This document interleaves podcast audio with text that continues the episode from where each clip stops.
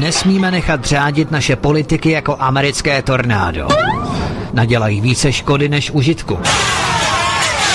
Pokud nebudou dělat to, co si my lidé přejeme a za co my jsme je zvolili, čeká je sladká budoucnost. Povězte ho vejš, ať se houpá, povězte ho vejš, ať má dost. Buďme humanisté a podejme jim záchrané lano, abychom jim jejich namáhavou činnost usnadnili. Nenechme je, aby houpali oni nás, ale aby se zhoupli i oni. Samozřejmě v houpačkách na pouti. V pátek od 19 hodin přichází smršť událostí a informační nácest. Informační nácest. Každý pátek od 19 hodin šéf-redaktor z pravodejského portálu Aeronet.cz pan VK krátký myšvy jeho atamanského vyčítku vypumpuje náš tlak na 158%. Vedoucí kolotoče. Ve společném programu na svobodném vysílači CS. CS. CS. Dobrý chladnější podvečer, dnes je 10. srpna a je malinko víc než eh, po 7 hodině, ale už je tady pořád hovory u klábosnice a ne co týden vzal s šéf-redaktorem zpravodajského portálu Aeronet panem VK a diskutovat bude s Vítkem Stapy na rádio, takže pánové, slyšíme se? Ahoj Jirko, zdravím, zdravím tebe, zdravím všechny posluchače, zdravím čtenáře Aeronetu i tebe VK.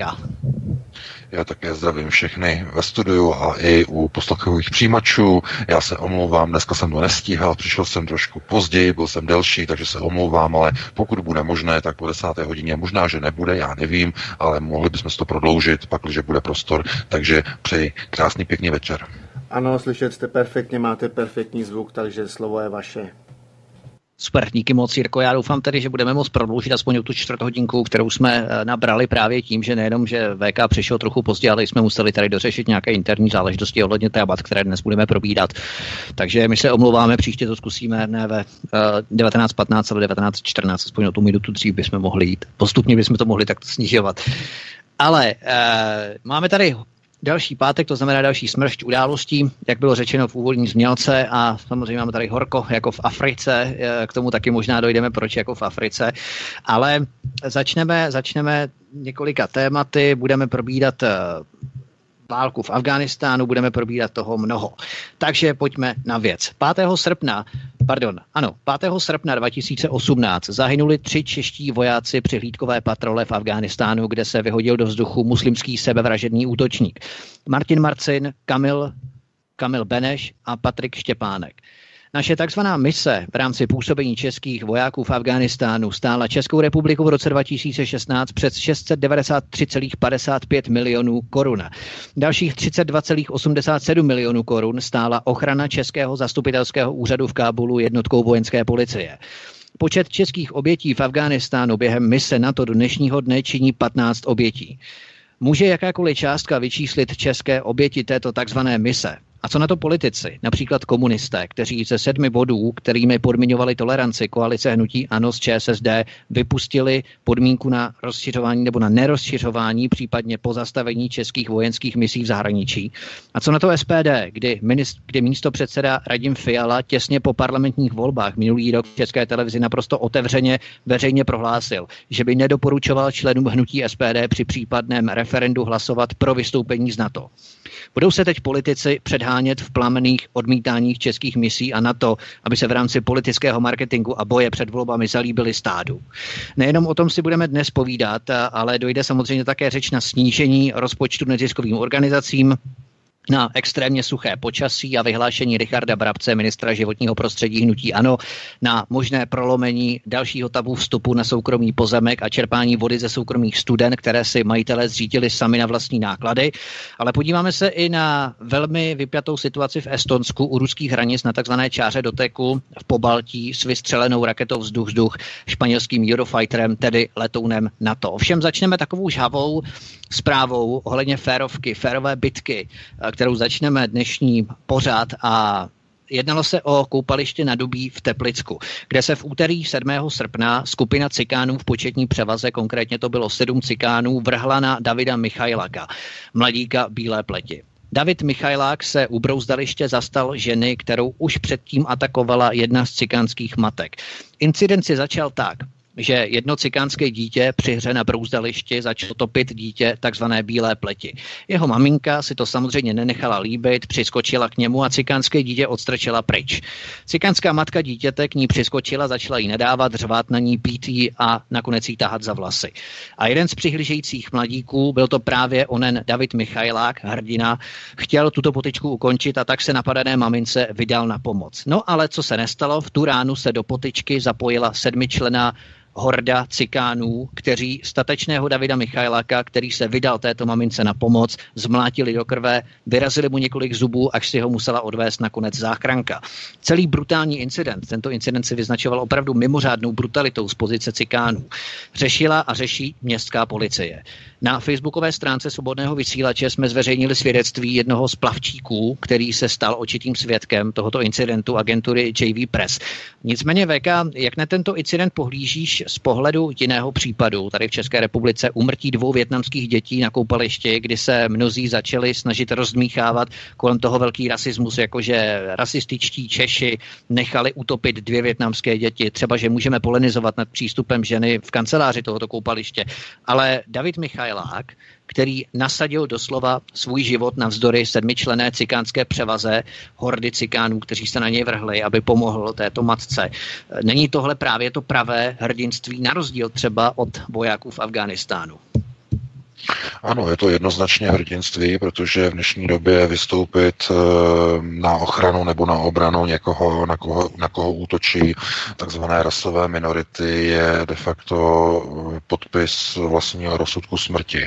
Ve Spojených státech, když jenom velmi rychle odbočím, tak eh, tam je, nebo byl tam podobný případ, kdy bylo americké bílé, můžeme říkat bílé dítě napadeno na škole dítětem hispánského původu a bylo to po konci už vyučování, když děti nastupovaly do těch školních autobusů a e, viděl to vlastně otec, který vlastně ty děti roz, odtrhl od sebe, protože byla to horda e, mexických dětí nebo původem mexických imigrantů, kteří tam kopali do tady toho bílého kluka a hned okamžitě se do toho pustili neziskové organizace, pustili se do toho takzvané liberální skupiny, hned okamžitě Antifa a e, výsledkem je, že otec chlapce je teď vyšetřovaný e, za zanedbání péče o dítě, eh, protože dítě se stěžovalo, že je napadáno eh, mexickými eh, dětmi a otec ho proto vyzbrojil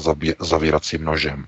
Řekl mu, že kdyby tě napadli a už si se nemohli jinak bránit, vytáhni tenhle nůž a použij ho na svoji obranu. A kvůli tomuhle teď je otec tohoto dítěte popotahován. Já připravuji o tom článek, není ani mediálně nikde publikovaný, protože mainstreamová média ho ve Spojených státech nepustí. Je to informace informace, která první přišla na facebookovém profilu Alexe Jonese. Alex Jones tuto situaci řešil, no a co přišlo potom, jste všichni určitě slyšeli, jenom de facto 12 hodin poté, co tady ta kauza byla uveřejněna jenom jako, jako mimochodem, jako telefonická reakce uh, v jeho pořadu Alex Jones Show, tak uh, okamžitě přišla blokace od Spotify, od Apple, od Google, začali mazat uh, Alexi Jonesovi jeho profily. Takže je to reakce na tento případ a o tom teď nebudeme hovořit, protože to by bylo na jinou diskuzi. Já jenom chci říct, že kdokoliv se dneska zastane e, majoritního člověka, kterému je ubližováno, to znamená bílého člověka, eh, které, které, na kterého útočí mm, nějaká minorita, je to jedno, jestli je dospělá, zletila nebo nezletila, to je úplně jedno. Tak takový člověk projevuje obrovskou dávku eh, sebeobětování a odvahy, protože je jasné, že přijde buď fyzicky, anebo eh, řekněme, právně mediální útok na něj, odveta. To znamená, buď vás budou popotahovat po médiích, že jste rasista, anebo v horším případě vás budou popotahovat v nemocnicích, protože tam budete domácený, budete tam ležet někde a e, budete úplně, e, úplně fyzicky, fyzicky neschopný vůbec se jakkoliv pohybovat. Mimochodem to jsme viděli moc dobře před třemi měsíci, ve Vladislavově ulici v Praze, kde to dopadlo úplně stejně, kde byl český číšník skopán uh, holandskými muslimy a uh, jak to dopadlo, víme všichni. Oni byli nakonec zadrženi jenom kvůli tomu, že jedna paní na letišti, eh, na Rozinském letišti v Praze si těchto útočníků všimla, protože kamery v té chvíli byly vypnuté a nefungovaly. To jsou ty kamery na rozeznávání obličejů. Z nějakého důvodu byly najednou vypnuté. To znamená, byla snaha, aby odjeli z republiky, aby nebyli stíháni. Kdo za to může, to by bylo na nějaké zjišťování, vyšetřování, celá ta kauza nakonec, eh, jak jsme předpokládali, skončila pod kobercem, nikdo o ní dneska už nemluví, ticho popěšeně, všechno je, za, je zahlazené, eh, dokonce nějaké peníze, že jako, že oni tam chtějí nějak, nějaké očkodné mu zaplatit a tak dále a tak dále. Ale vrátíme se zpátky do, do dubí k této kauze. Já jenom chci říct, že v dnešní době, pokud někdo eh, se postaví na obranu, řekněme, majoritního člověka nebo dítěte z majoritní společnosti, tak takovému člověku je třeba pomoci protože na něho budou mířeny mediální útoky, bude na něho e, pliváno jako na nějakého rasistu a média budou celou kauzu vykreslovat jako tak, že to mělo proběhnout nějak jinak, než to bylo a bude snaha e, jakoby bagatelizovat tento trestný čin, který byl jednoznačně, ale opravdu jednoznačně s rasovým podtextem. Byl to rasový útok na bílého chlapce a zároveň i na muže a na ženu, protože maminka, že jo, eh, chránila své dítě. No, ano, ano. Takže, takže, takže byl to rasově motivovaný útok. A já mám otazník, jestli tohleto opravdu bude policie stíhat jako rasový útok, anebo jenom nějaké výtržnictví.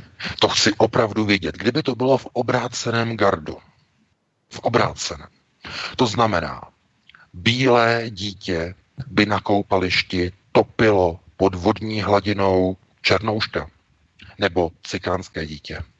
Já vám garantuju, že by z toho okamžitě byl rasově motivovaný útok, okamžitě by tam eh, naskočil OSPOD, ochrana sociální péče o dítě, okamžitě by tam bylo vyšetřování a hned by to bylo uh, šetřeno jako rasově motivovaný útok. Teď já nevím, Nemám teď ty informace, jak to bude policie hodnotit, ale jestliže sedm statečných v uvozovkách zase Jo, podobně, stejně jako v té Vladislavě ulici, to samé, zase se zajímavé, bylo taky sedm, Já, vlastně. No vždycky, jako, jako, jako, kdyby prostě to bylo nějaké číslo, které je začarované, vždycky no, je sedm. To je, to je něco divného, nevím, jestli to má nějaký jiný přesah, ale hmm. významový, nebo jestli to není dokonce zinscenované, protože tohle to dělají rádi globalisté.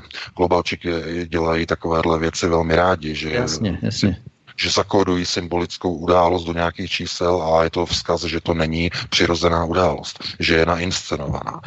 No, ale to nebudeme teď spekulovat. Výsledek je pouze takový, že v české společnosti se opět zvýší nenávist vůči cikánům, což je naprosto logické, protože oni tam zautočili na bílou ženu, bílou maminku a bílé dítě.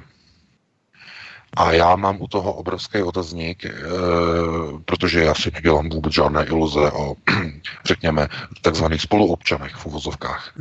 Ale e, v dnešní době, když vidíme, jaké manipulace na mediální úrovni se dělají, na úrovni médií, tak eh, bych byl tady velice opatrný, jestli náhodou nejde o něco zase podobného, jako je tady v Německu, že vidíme tady útoky různých eh, Arabů a když se podíváme, eh, kdo za něma stojí, tak vidíme zpovzdáli, že tam stojí činovníci normálně běloši a že to fotí že to fotí, že to natáčí na kameru, no, činovníci. Jen tak náhodou, jen tak náhodou se tam dostavili. Bílých, bílých nezisk, jako byste řekli, že jsou to činovníci bílých neziskovek. To nedává smysl. Proč by natáčeli násilí, které páchají zrovna v dané chvíli muslimové? Takže já opravdu se začínám na tady, to, na tady ty útoky a věci dívat z trochu, z trochu jiného hrozivého pohledu. Jestli tady někdo opravdu nepřipravuje něco, čemu by se eh, dalo říkat nový systém nástupu diktátora rok 1933 Německo. Jestli někdo nechce skutečně vyvolat ty eh, masové procesy, které povedou k odbourání zastupitelské demokracie, k nasunutí přímých systémů řízení, protože si to vyřve ulice. V naprosto jasných požadavcích, které jsou logické tohleto, protože mě už tohleto začíná připadat, jako že to není vůbec e, normální, až jako kdyby někdo měl zájem toto vykreslovat úplně jinak, než by mělo být. E, já jenom odbočím velice lehce a hned ti dám slovo Vítku, ale musím připomenout událost, která byla v minulý týden. E, jeden dovolenkář, český občan na Krétě natočil video, kde ukazuje, jak jakási neziskovka sedí na stoličkách, mají tam mm-hmm. kamery postavené na stativech a no. točí takzvaně topící se migranty v moři, v Krétě, na Krétě. A e, tenhle ten e, turista to zkrátka najednou natočil. A já opravdu, mně, mně to připadá, jako kdyby opravdu to celé začalo být v celé Evropě inscenováno do takové polohy a do takové pozice, aby byli uprchlíci na jedné straně vykreslováni jako ti, kterým je třeba pomoci. To znamená, aby přitáhli eh, podporu určité části takzvané sluníčkové veřejnosti a na straně druhé ty samé organizace natáčejí eh, záběry naopak situací, kdy tito migranti škodí a hm, řekněme ubližují evropské populaci. A stojí zatím stejní lidé. To znamená, aby znovu přitáhli obrácenou stranu veřejnosti. No a co to znamená? No to znamená, že někdo se snaží vyvolat občanskou válku v celé Evropě. Přitápí pod kotlem.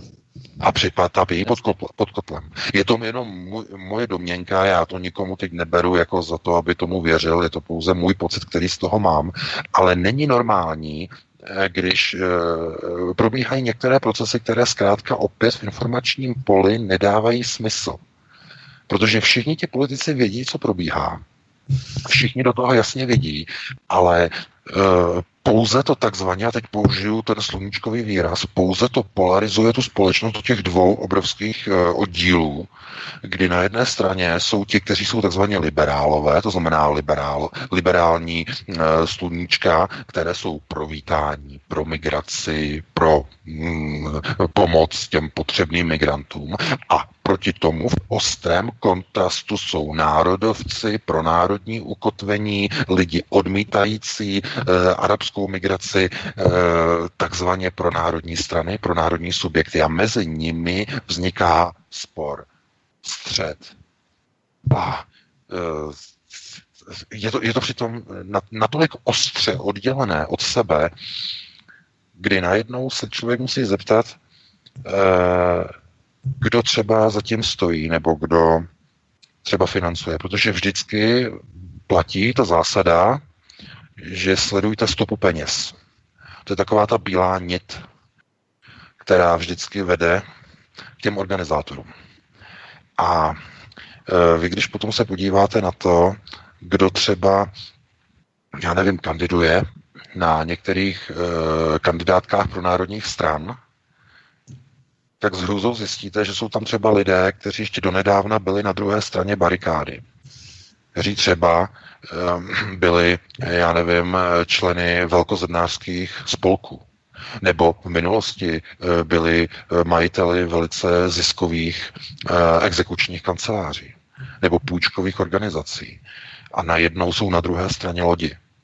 Takže tohle to jsou jakoby takové jakési nějaké procesy, které uh, mi trošku uh, jakoby nehrají, protože pokud by někdo z nějakého důvodu chtěl skutečně prosazovat některé teze, které jsou opravdu skutečné a opravdové, tak takové teze mají charakter všeobecné podpory a všeobecného přijímání. A není potřeba je, je nějak a žádným způsobem propagandisticky podporovat na jedné ani na druhé straně. A my, když vidíme nepřirozené procesy, které probíhají v celé Evropě, to znamená migrace, které nikdo nebrání, e, přecházení nelegálních hranic, které až s výjimkou na Maďarsko nikdo nebrání, e, snaha o přerozdělování uprchlíků, které jako někdo odporuje, ale v skutečnosti to vůbec nic neznamená, stejně ta migrace probíhá tak někdo musí za těmi ty procesy stát a někdo je musí financovat a někdo je musí řídit. No a to je odkaz na poslední článek na Aeronetu, kde možná, eh, pokud jste to teď četli před začátkem našeho vysílání, je určitý návod, kde je ukázáno na to, jakým způsobem je nejvyšší centrální státní moc, to znamená, můžete o něm nebo o této moci hovořit jako o národním řízení, jak je řízená a ovládána neziskovým sektorem. A když se podíváte na neziskový sektor, kým je tento sektor řízen a kým je financován, tak stopy zase vedou do zahraničí a vedou na západ a vedou do těch samých organizací, do těch samých fondů, které zároveň i sponzorují e, lodě, které právě teď ve středozemním moři sbírají migranty u libyského pobřeží a jsou to ty samé fondy, které mimochodem sponzorují jednotlivé, eh, řekněme, mediální projekty, jejichž cílem je podpora migrace v celé Evropě. Z tohoto důvodu se nedá tedy o těchto věcech hovořit jako o nějakém přirozeném procesu, ale pouze o procesu, který je řízený. To znamená, není to přirozený proces, nebo řekněme proces, který by měl bezstrukturní charakter, ale je to o koncept nebo je to o konceptu, je to plán. A je to plánovaně řízené. Z tohoto důvodu e, celá událost v Dubí, jakoliv je tragická, tak pouze pomůže zase vykreslit nějaký obraz, e, který povede zase k tomu, že více se polarizuje společnost a naprosto oprávněně budou ještě více lidé odporovat migraci jiným etnikům a tak dále a tak dále. Takže eh, to, co hlavně rozhodne, to, co je klíčové, je, jakým způsobem se na tady to bude dívat e, policie a jestli toto bude soudit, ne, teda ne soudit, on, policie nesoudí, ale jestli toto ohodnotí jako rasově motivovaný útok, anebo ne. A nebo to bude jenom e, výtržnictví a nebo fyzické napadení a tím to bude hasnout. Toto je velmi důležité. Protože pokud to bude nastavené jako rasově motivovaný útok, tak e, by to bylo správné. To by bylo správné, to by byla správná reakce, protože e, veřejnost by tím byla uklidněná, veřejnost by tím se domohla nějaké spravedlnosti a řeklo by se, není přece možné, aby cikáni napadali českou maminku. A tím, že by byli potrestáni, že to byl rasově motivovaný útok, tak by veřejnost byla uklidněna. Tak by to bylo správné. Ale já se obávám, že tohle to nebude ten případ, že to bude snaha to zatutlat, ututlat a tím bude posílena opět další nenávist ve společnosti. Hlavně a vůbec ne ani proti Romům, ale hlavně proti migrantům. Protože oni jsou, cikáni jsou stělesněním něčeho, co by mělo probíhat. Jo? To je, to je jejich stělesnění. Oni mají v podstatě ten filtrační mechanismus v české společnosti. To je v každé společnosti, kde je problémové etnikum, tak je to filtrační model. A e, útok, který by proběhl na jakémkoliv etniku, to znamená, kdyby to bylo obráceně dáno do obráceného gardu, tak v tom okamžiku by začala všechna média šilet všechna liberální média v České republice by to označovala, označovala za, za rasový útok, rasově motivovaný a tak dále a tak dále. Ale jestliže obětí je bílé dítě, tak všichni mlčí. A proč? Z jakého důvodu? No, protože bílá společnost, bílá veřejnost nedokáže bránit vlastní životní prostor. A můžeme o tom mluvit z jakéhokoliv eh, úhlu, jestli je to kvůli tomu, že se lidé bojí zasáhnout, protože vědí proč, že by byli hned onálepkováni, nebo je to kvůli tomu, že jim to jedno, to je úplně jedno. Zkrátka, bílá společnost se nedokáže eh, bránit a nedokáže chránit svůj vlastní životní prostor. Viděli jsme to ve Vladislavově ulici při útoku na Číšníka. On byl mlácen, kopán, do ně, eh, byl, oni do něho kopali, nikdo mu nepomohl nic. Teď vidíme Dubí, eh, tam eh, topí bílé dítě, nikdo neza, nezasáhne, jenom jeden jediný člověk. Nikdo jiný Nikdo jiný, jenom jeden jediný hrdina. Takže to není normální a znovu se dostáváme k takzvanému termínu autoregulus, to znamená degenerace západní bílé rasy, která je charakterizována, protože dostávám plno e-mailu, jaká je charakteristika té degenerace. To je situace, kdy rasa nedokáže chránit svůj vlastní životní prostor. Každé zvíře ve společnosti nebo ve společnosti, řekněme, zvířat nebo v prostoru přírody musí být schopno si chránit svůj životní prostor. Vidíte to u ryb, vidíte to u savců, vidíte to u všech zvířat, eh, že si chrání eh, nebo definují svůj vlastní životní prostor a jakmile jim ho někdo chce obsadit, tak začínají útočit, protože eh, jim je napadá, na jim zabírá jejich vlastní životní prostor. Pokud tohleto člověk nebo bílý člověk začne v podstatě jakoby, nebo odmítá toto kopírovat a přestane chránit svůj vlastní životní prostor, tak nastává, zá, eh, nebo nastává zánik a úpadek vlastní rasy. Proto eh, ten vzkaz, který je vysílán z Dubí, vychází z toho, že jenom jeden člověk tam přišel na pomoc. A všichni teď uvidí a všichni teď do budoucna si, budou, si řeknou, no, on tam dostal přes držku, to je varování pro mě, až někde uvidím, že někoho mlátí, ruce pryč od toho. Už nikdy nikomu nepomůžu. Tohle to je vzkaz, který je vyslán. A proto tento vzkaz já považuji za symbol, vyslání symbolu společnosti. Nebraníte a nevzpírejte se globalizačním procesům, že cizí rasa, cizí etnikum jde převzít váš životní prostor. Pokud se proti tomu postavíte, budete zmydleni.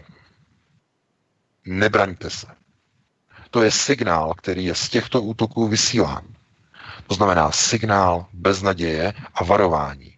Nevměšujte se do těchto procesů proto já tohleto vidím jako e, součást architektonického plánu, kdy vždycky se najde někde nějaký hrdina, který dostane přes držku.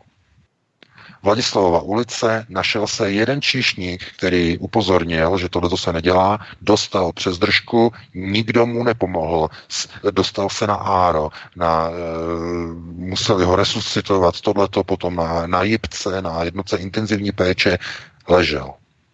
14 dní. To je vzkaz všem lidem. Jakmile někde vidíte, že někdo někoho mlátí, ruce pryč od toho. Teď uh, lidé uvidí druhý obraz, uvidí dubí, dítě, uh, malé cikáně, topí malé české bílé dítě. Vzkaz zachránce, jeden jediný, který se našel, který přišel, byl tvrdě a brutálně opět zmlácen sedmi statečními v uvozovkách a teď zase leží v nemocnici. Nebo nebyl, nebo už byl propuštěn, já nevím, v jakém je stavu, ale ten výsledek je stejný. To znamená, tohleto, tyhle ty informační materiály, když se dostávají do médií, tak lidem se tyto informace takzvaně imprintují do jejich podvědomí, do jejich hlubokého podvědomí. A když v budoucnu nastane podobná situace, tak už to budou mít v hlavě naprogramované. To znamená, oni si řeknou, aha, já teď jdu tady okolo a tamhle vidím za tím plotem, že tam nějaký cikáni tam mátí nějaké bílé dítě se školní taškou. Pomůžu mu a teď okamžitě vám v mozku vyskočí imprint a varování. Pozor, pozor, vzpomeň si na situaci Vladislava ulice. Pozor, pozor, vzpomeň si na situaci Dubí. Někde čeká sedm cikánů. Jakmile se dotkneš toho dítěte, okamžitě se zjeví a zmátí tě. To je imprint. Takže eh, proto znovu říkám, pozor na tahle čísla, pozor na symboly, na uh, systémy, kdy jakoby některé věci, do některých uh, věcí jsou zakomponována čísla, že nedávají smysl. Uh, ten vzkaz, který bude vyslán do české společnosti, je jasný. Zkrátka další ubytí a další umácení národní nebo řekněme toho národního ukotvení obyčejného českého člověka, který se o to více bude bát. Bát zasáhnout v procesech přebírání, řízení cizími etniky nad celou Evropou, ve které ještě pořád zatím bílý člověk žije jako u sebe doma. A já strašně přetahuji, hned ti dám slovo Vítku. Jenom bych chtěl upozornit, že už si toho všímají někteří poslanci, někteří senátoři. Eh, teď pan senátor, nebo člověk, který chce kandidovat na senátora, tak navrhuje, aby český jazyk byl zakotven do ústavy České republiky jako státní jazyk, protože má obavy, že ve chvíli, kdy česká společnost bude překreslena cizími etniky, otevřeně tam o tom hovoří, eh, že v rámci několika desítek let bude český národ minoritou ve své vlastní zemi, tak pokud nebude český jazyk ukotven v ústavě, takže už nebude ani důvod pro to, aby se Česká republika jmenovala Česká. Je to, teď si nemůžu vzpomenout na jméno toho, eh, toho poslance nebo eh, politika, který bude teď kandidovat do Senátu. Byl to článek na iDnesu z poloviny týdne, eh, když tak mě potom připomeňte, jak ten pán se jmenuje. Ale tohle to je naprosto přesné vystižení toho, co právě teď probíhá nejenom v České republice, ale ve všech zemí Evropy. Jednotlivé země přebírá jiná civilizace, řízení. Lidé z jiných etnických skupin. A bílý člověk je mlácen, je topen, je, je ukopáván skoro k smrti před svými zákazníky, eh, je, jeho dítě je topeno v bazénu a když se eh, za, zastane svého dítěte, tak eh, je napaden a když přijde někdo na pomoc, tak ten, kdo přišel na pomoc, tak je zmlácen a domlácen. No a, a média, jak to vykreslí? No jako něco, co bylo jenom takové nějaké pošťuchování a tak dále a tak dále.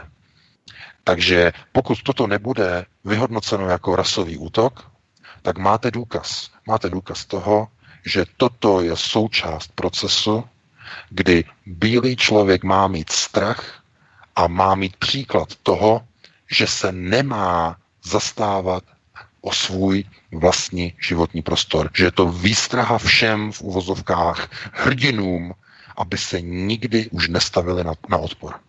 To mi z toho vyplývá. Minimálně ten mediální obraz vysílá takovýto signál. Takže já ti vracím slovo Vítku a pustíme se na další téma.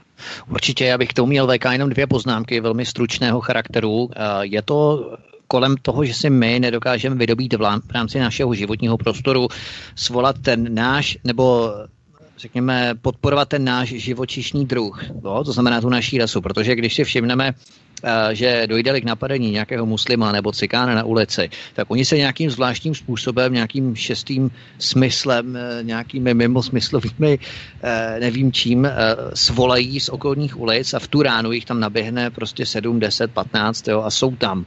Ale když někdo napadne bílého člověka, tak lidé jdou, nevidí, neslyší, kráčí, odvracejí zraky. To znamená, že my se nepouštíme do toho a nedokážeme se svolat, jak si sjednotit v rámci toho našeho živočišného druhu, v rámci naší rasy.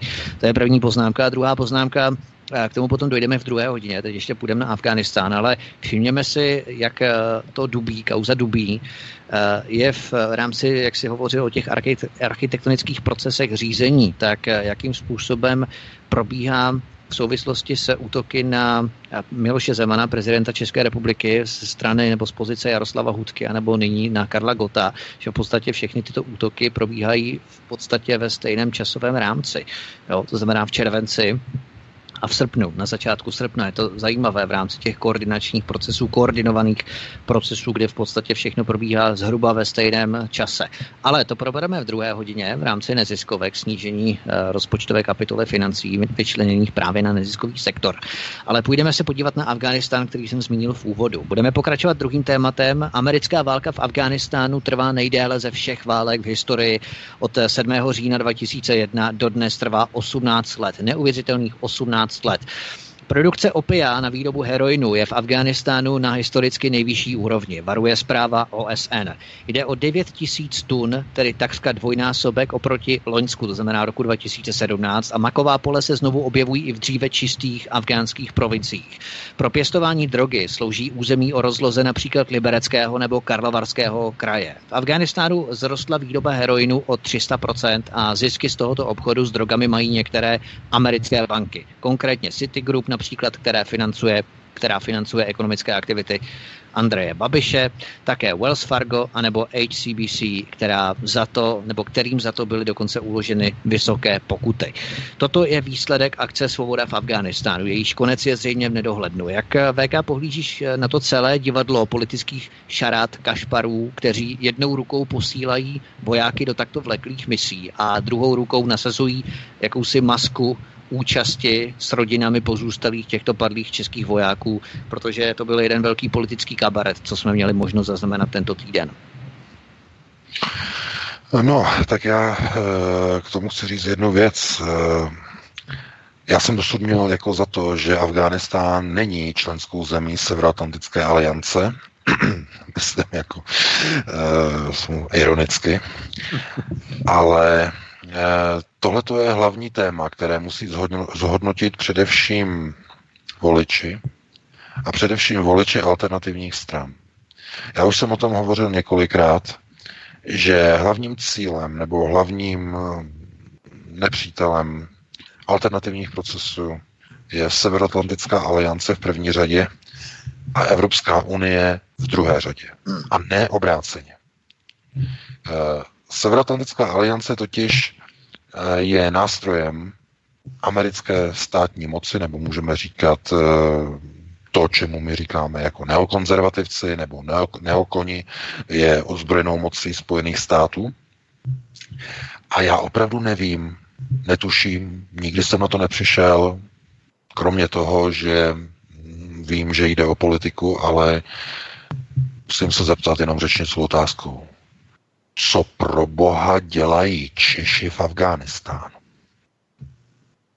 A tuhleto otázku, pokud si nezodpoví volič u voleb, no tak nemůžeme hovořit a nemůžeme, můžeme v podstatě všechny pro národní procesy zahodit a úplně na ně zapomenout. No prezident Zeman říká, že tam brání, aby terorismus nepronikl až sem do, k nám do Evropy, do České republiky. To říká prezident Zeman.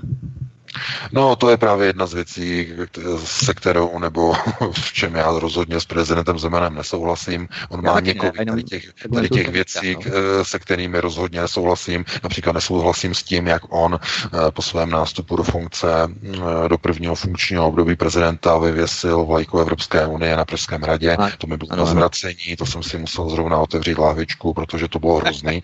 To, něco, to je něco neuvěřitelného, ale zkrátka je to opět určitý systém onoho mocenského tenzoru, eh, že nemůžeme si vybírat eh, bílou černou, ale vždycky jenom z odstínu šedí, ale o tom teď nebudeme hovořit.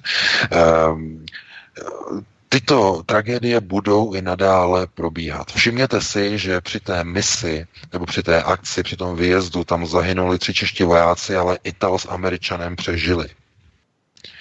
Můžete tomu říkat náhoda. Já tomu říkám jenom, že je to takový, uh, takový kanadský žertík pána Boha, vtip ze strany pána Boha, který chce vyslat signál českému národu a říct mu, vidíte, vy, vaši vojáci, jsou kanonenfutter americké armády v Afghánistánu.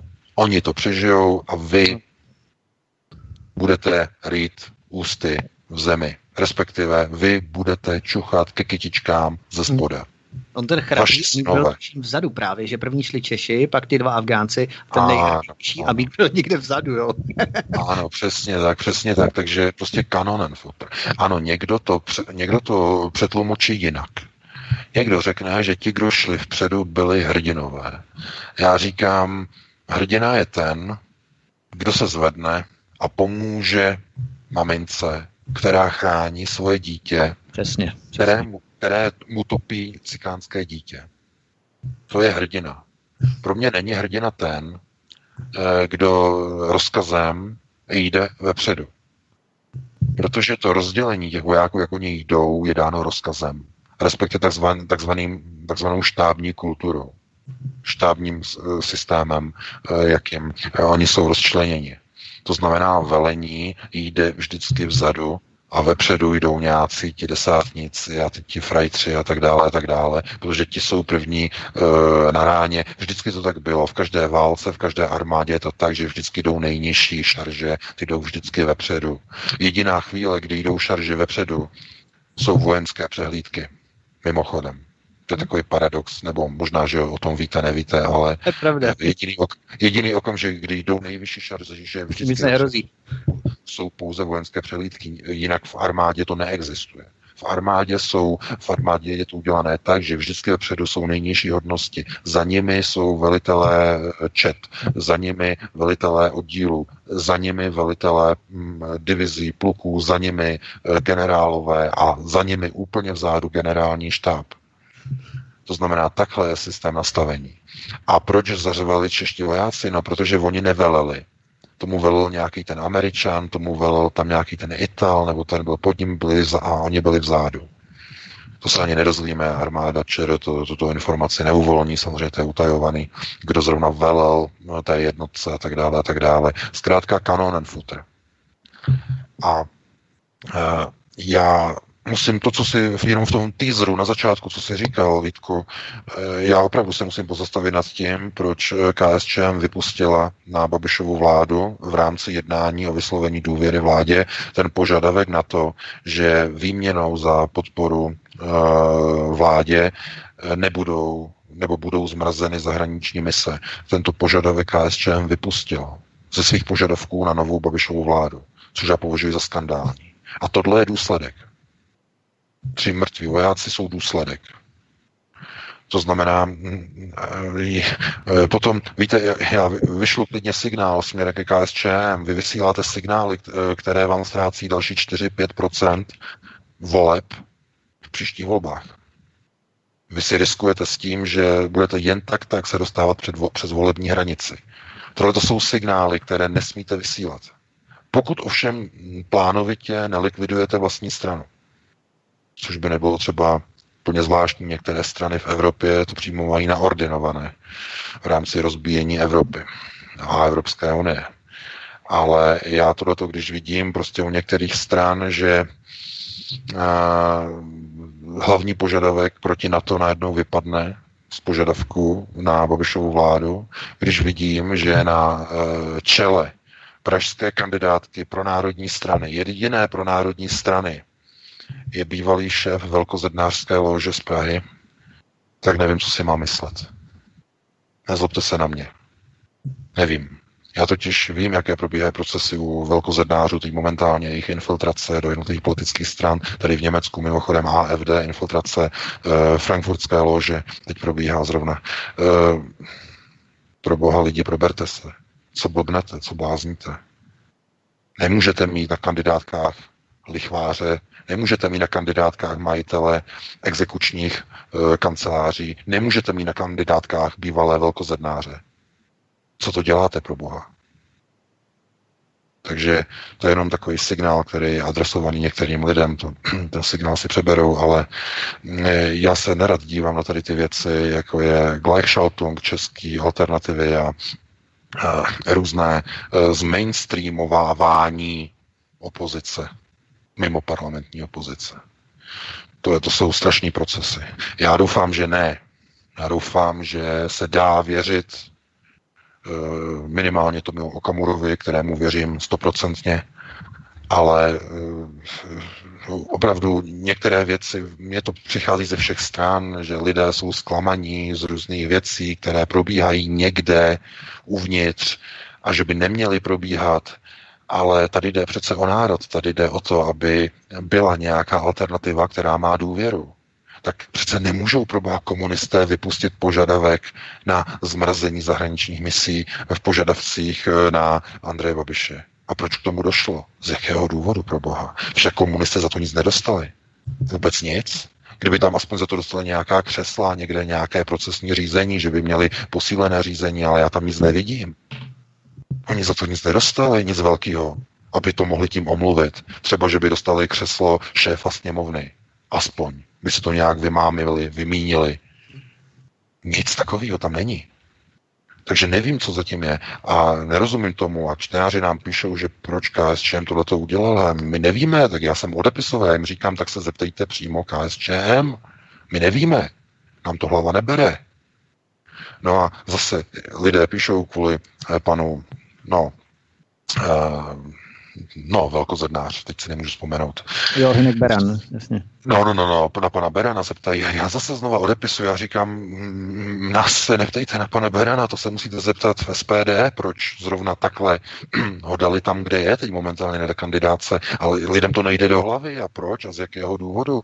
Já potom nepátrám jako jo, máme jiné starosti. Já myslím, že alternativa teď musí řešit eh, daleko klíčovější věci, jako je, jsou procesy spojené s Marrakeší, eh, s rabatským procesem, jsou daleko důležitější věci, které je třeba teď momentálně řešit. Ale zase na straně druhé třeba říct, že budou teď podzimní volby, bude komunál a tam to je hodně důležité a tam budou e, opět někde u moci nějací politici, kteří potom, když budou zvoleni, tak budou rozhodovat o procesech v rámci vašeho druhého kruhu.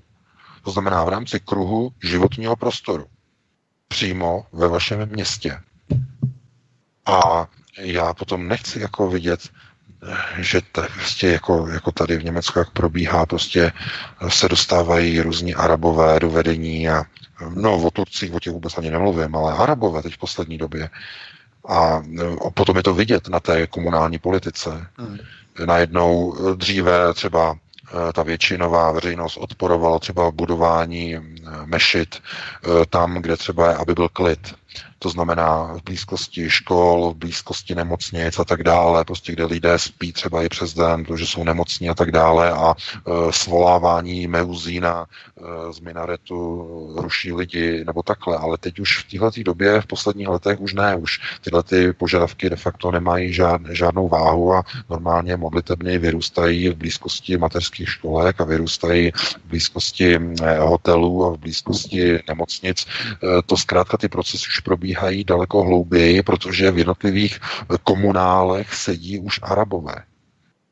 Takže eh, alternativa, aby byla důvěryhodná, tak musí, myslím, politická alternativa, ale i ta mediální samozřejmě, ale pokud jde o politickou alternativu, tak eh, musí mít některé věci, přes které nejede vlak.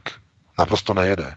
A těmi několika body je odpor proti EU, snaha o referendum a vystoupení z EU a jako v druhé řadě samozřejmě, ale v první řadě vystoupení ze Severoatlantické aliance. A jestliže někdo z NATO nechce prvoplánově vystoupit, tak takové straně já bych nevěřil. A takhle to musím říct. Protože na, na to je agresivní složení, je to agresivní struktura, která je nástrojem, eh, řekněme, amerického válečnictví ve světě a výsledkem není nic jiného, než že jednotlivé země na to se stávají spolupachatelem americké agrese. Američané vtrhli v říjnu 2001, před 17 lety, vtrhli do Afghánistánu bez mandátu Rady bezpečnosti OSN. Jak je možné, že Miloš Zeman, který se ohání velmi tak často Radou bezpečnosti OSN, není proti účasti českých jednotek v Afghánistánu, které tam působí v rozporu s Radou bezpečnosti OSN spolu s americkou armádou a se všemi dalšími armádami, které tam dělají fíkové listi americké armádě. Takže znovu, nevyberete si. Neexistuje bílá, černá, jenom miliony odstínů šedi, kdy si vybíráte politiky, kteří nejsou bílí, mají spoustu šedi, mají spoustu skvrn a ať už je to vyvěšená vlajka EU, anebo je to souhlas pro mise v Afghánistánu, tak eh, v každé takové chvíli zjišťujete, že ty ostatní věci, které prosazuje třeba současný prezident, jsou daleko lepší, než kdyby tam seděl jiný prezident, který byl na výběr, který by z toho nenabízel vůbec nic který by nabízel jenom ty věci, které by nás více ukotvily do systému americké státní moci. Pan Drahoš. Takže jako, a potom říkáte, jako, co je jako na výběr, že by tam měl jít někdo jiný. V rámci mocenského tenzoru je vyloučené, že by byl někdo jiný. Musel by být nastavený a ukotvený tak, aby byl přijatelný a akceptovatelný minimálně nadpoloviční většinou těch, kteří jsou ochotní jít k volbám. A e, kvórum a řekněme ten volební potenciál, který je, je daný zkrátka tak, že už do značné míry je přeprogramovaný. To znamená, že dneska už ne, nedokáže vyhrát volby někdo, kdo by šel proti NATO, šel by proti EU a šel by čistě jenom za národním ukotvením. Takový člověk totiž by se přímo začal okamžitě definovat eh, jako pronárodní aktivista a jeho volební potenciál by nepřesáhl 30% veřejnosti za předpokladu, že by šla volit. To jsou ty poslední průzkumy, které ukazují, že 30% lidí v České republice čte alternativu a 30% lidí je ochotno volit alternativní politické subjekty. Problém je v tom, že skoro 50% to, této kvóty, nebo to, tohoto objemu, to znamená 50% z 30% je 15, jenom 15% z tohoto objemu chodí k volbám. To znamená, více než 50% z lidí, kteří fandí alternativě, nechodí k volbám. Kdežto u toho průzkumu, a to bylo hrozivé, Eh, z, toho penza, z toho zbytku, z těch 70%, eh, kteří volí takzvaně mainstream, to, to znamená ten zbytek, tak k volbám nechodí jenom zhruba 21%. To je zajímavé. To znamená, že mainstreamové penzum má daleko větší volební účast než eh, alternativní penzum. Mm-hmm. A to je, to je, to je fatální pro alternativu. Takže já jenom chci ukázat na to, že mm, v dnešní době je třeba eh, vybudovat budoucnost na prvním a druhém kruhu, to znamená na podpoře tradiční rodiny a na ochraně vnitřního kruhu. Protože na třetí kruh, národní kruh, na ten momentálně alternativa nedosáhne. Protože k tomu chybí to základní a to je podpora lidu. Tu zatím alternativa nemá pokud mluvíme o lidu jako o většinové veřejnosti. Tak. Samozřejmě, že časem se, časem se to může překlo, překlopit eh, na základě práce, kterou budeme odvádět a tak dále, ale zatím ne. Na národní kruh zatím nedosáhneme. Dosáhneme třeba na jednotlivé koně, které se nám podaří díky naší práci dostat e, k moci, ale to je málo, to nestačí na změny procesu na úrovni vnějšího e, třetího kruhu. Takže ale dokážeme ovlivnit procesy na prvním a druhém kruhu. Tam dokážeme. Tam alternativa dokáže. Takže proto jsou komunální volby tak důležité a z tohoto důvodu já především apeluji na eh, ty voliče, kteří jsou ochotní jít k volbám do komunálu, tak aby volili nějaké pronárodní združení. Eh, když nebudou chtít SPD volit, tak ať volí třeba, nevím, nějakou jinou, třeba národní demokracii, nebo ať volí nějakou jinou, skutečně pronárodně ukotvenou stranu. Eh, jejich v České republice na volbu, nebo řekněme daleko více, nejsou to jenom tady ty dvě zmíněné, ale je třeba posílit, eh, řekněme, alternativní zastoupení nejenom na úrovni státu, ale na úrovni především komunálu. Protože tam ty změny globalizační budou vidět co nejdříve. Vys procesy, které probíhají v Brně, ty šílené islamizační procesy na magistrátu, hnutí žít Brno, domečky pro Araby a tak dále a tak dále. To bychom se dostali do dalšího tématu. Už přetahujeme první hodinu, Vítku, takže já ti vrátím slovo, dáme si No, já jsem nic nejet. Eh, dvě písničky, jestli můžeme. Jo. já jsem nic nejet, já jsem přiletěl, já jsem nic nejet, eh, takže jsem musím najíst. A eh, potom bychom se pustili do dalšího tématu, když tak potom si po desáté hodině prodloužíme, jestli to bude možné. Tedy, jo, dobře. Ano když tak eh, Jirka bude tak hodný a zjistí nám, kdo je po desáté hodině, jestli máme vůbec šanci prodlužovat a tak dále. Eh, musíme minimalizovat opravdu tak 15-20 minut na další témata, protože máme ještě tři taková stěžení témata. Máme tady Jižní Moravu sucho, máme tady eh, snížení financí neziskovkám a máme tady i Estonsko, čáru doteku a Eurofighter, vystřelená raketa, vzduch, vzduch, takže to jsou takové tři zásadní témata, která bychom měli ještě pokrýt a musíme si teda máknout, že vážní posluchači, posloucháte svobodný vysílač, hovory s panem V, VK, šéf redaktorem zpravodajského alternativního serveru Ironet.cz. Jirko, dáme si tady dvě písničky a potom budeme pokračovat, až se VK nakrmí. ano, samozřejmě mám připraveny Mám připravené dvě písničky, které zaberou 9,5 minuty plus minus pár sekund, tak to abyste věděli. A jinak uh, udělám výjimku a přišel mi e-mail, který je zrovna akorát k tématu, který jste mluvili, jenom poznámka a pak pustím písničky. Čtu.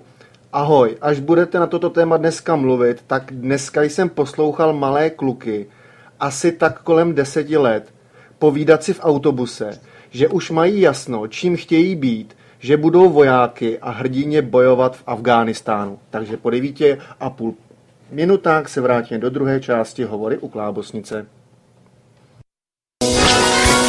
Dojezte knedlíky. Vypněte fotbal. Domlaskněte kuželku. A dokoukejte vaši oblíbenou telenovelu pátek od 19 hodin přichází smršť událostí a informační nácest. Informační nácest. Zapněte si svobodnou vysílačku. Ale zvukově utěsněte dveře i okna, aby vás neslyšeli sousedé. Mohou vás totiž udat za poslech proti evropské propagandy.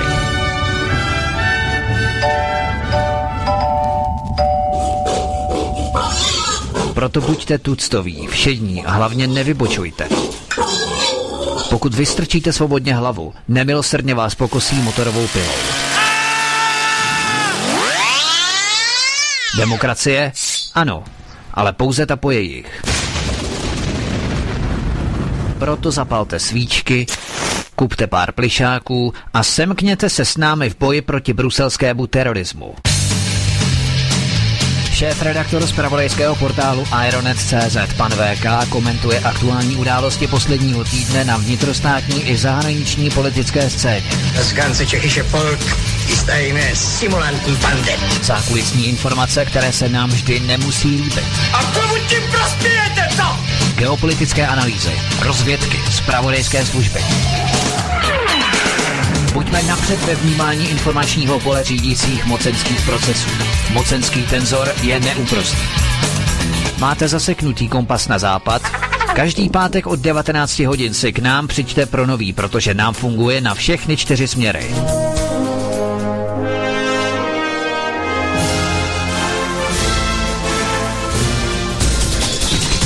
Pátek od 19 hodin šéf redaktor z pravodejského portálu Ironet.cz pan VK krátký myšvy jeho atamanského vyčínku vypumpuje náš tlak na 158%. Vedoucí kolotoče. Ve společném programu na svobodném vysílači CS. CS. CS. Takže vítejte do druhé části hovory od Klávosnice s Vítkem a s panem VK. Pánové, slyšíme se? Ano, jsme na příjmu, aspoň teda já, hlasím se, VK jste Slyšíme taky. se výborně. Perfektně, výborně. slovo je vaše, nebudem zdržovat. Nebo já nebudu Super, zdržovat. VK, jestli nevadí, tak uh, máme opravdu čtvrt hodiny na ta témata. Jestli chceš třeba nějaké vynechat, tak bychom mohli mít třeba delší čas, uh, časové úseky. Opravdu musíme v 9 hodin končit, protože po nás uh, jsme tady komunikovali během písničky je Studio Midgard, čili Petr. Takže živák, takže do toho nemůžeme lézt. V 10 hodin. V 9 nebo v 10? V 10, v 10, samozřejmě, v 10. V 10, 10 maximálně v 10 5 můžeme jet. Jasně, jasně. No tak když tak, když tak to stihneme, no, uvidíme, uvidíme. Jasně, jasně, fajn. Tak přejdeme na další téma. V Babišově vládě zřejmě došla trpělivost s politickými agitacemi no, mnoha českých neziskovek a rozhodla se přistoupit ke snížení rozpočtu alokovaného neziskovým sektorem nebo neziskovému sektoru o 3 miliardy korun. Poslední kávkou byl agresivní počin Jaroslava Hudky, který vyvolává nenávist vůči prezidentu České republiky, ale tyto fašizující tendence, rozmíchávající nenávist v české společnosti zjevně našim lidskoprávníkům a neziskovkám nevadí. Na provoz neziskovek v České republice šlo minulý rok více jak 13 miliard korun českých, přičemž tento rok půjde největší část dotací do neziskovek z rozpočtové kapitoly Ministerstva školství České republiky, a to v úhrnu téměř 7 miliard korun. Ministrině financí Alena Šelerová totiž na, tedy navrhuje zkrátit výdaje státního rozpočtu na neziskový sektor o celkem 3 miliardy korun z celkového objemu 14 miliard korun, tedy na zhruba 11 miliard korun, což představuje seškrtání skoro 22 20% na budoucí rok. Myslíš, VK, že se jedná o reálný krok ze strany Babišovy vlády podmíněný skutečnou agendou neziskovek, která jim začala překážet a vadit, anebo opět eh, jakési vykradení jednoho ze stěžejních témat alternativy, zejména SPD, národní demokracie a tak dále. Stejně jako ohledně migrace, kdy Babiš postupně vykrádá nosná témata alternativy, aby SPD oslabil a přetáhl si většinu voličů stáda na svou stranu. Já se omlouvám za to označení lidí jako stádo, ale čím dále tím více jsem skeptický, protože volby nevyhrávají vznešené vize, vznešené myšlenky. To znám třeba z Facebooku, že jsou lajkované spíše věci, řekněme nějaké zásahy a tak dále. To má 100, 200, 300, 400 lajků, ale nějaké myšlenky nebo avízo, oboutávka na něco hodnotného, tak to má třeba jenom pár desítek lajků, tak opravdu bohužel je to tak. Ale párek guláš pivo nebo kobliha bohužel ty volby vyhrává. Stádem samozřejmě neoznačuju naše posluchače, kteří právě protože poslouchají alternativu se z toho stáda, jak si sami vyčlenují. Ale co si myslíš, VK, tedy o tomto návrhu snížení rozpočtu neziskovek? No tak došlo de facto k odvetě za to, že některé neziskové organizace se podílely a ještě stále podílejí vlastně na akcích proti Andreji Babišovi a proti hnutí ANO.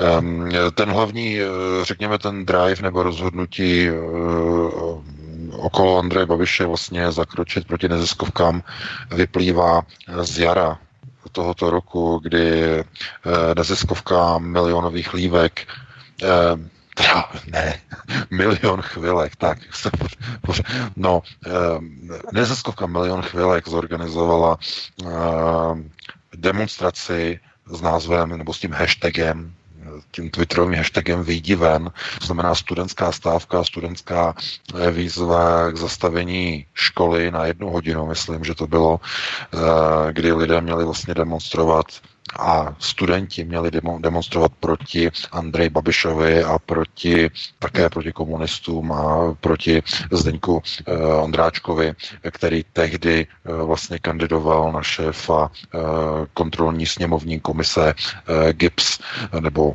Generální inspekce bezpečnostních sborů. Nakonec tu funkci získal, ale v zápětí na ní rezignoval kvůli tlaku ve sněmovně a tak dále a tak dále. Ale Seškrtání 3 miliard je hlavně symbol. Eh, je to symbol, eh, kdy Andrej Babiš vyšle signál, budete do mě kopat, já vám vezmu peníze. To znamená, on jim sebere, on jim seškrtá 3 miliardy korun a tím jim nalepí náplast přes hubu. Aby už proti němu nedělali ty meetingy a ty happeningy, respektive oni je budou dělat pořád, ale už ne ty organizace, které přijímají dotace od státu. Takhle já se na to dívám. A e, protože kdyby opravdu někdo chtěl, jak se říká, zatočit s neziskovým sektorem, což třeba e, je na tomto místě nutné říct, že stejně bude muset někdo dříve či později udělat. Jinak dojde k rozpadu a k rozvrácení státu na způsob Ukrajiny. To je, to je zásadní.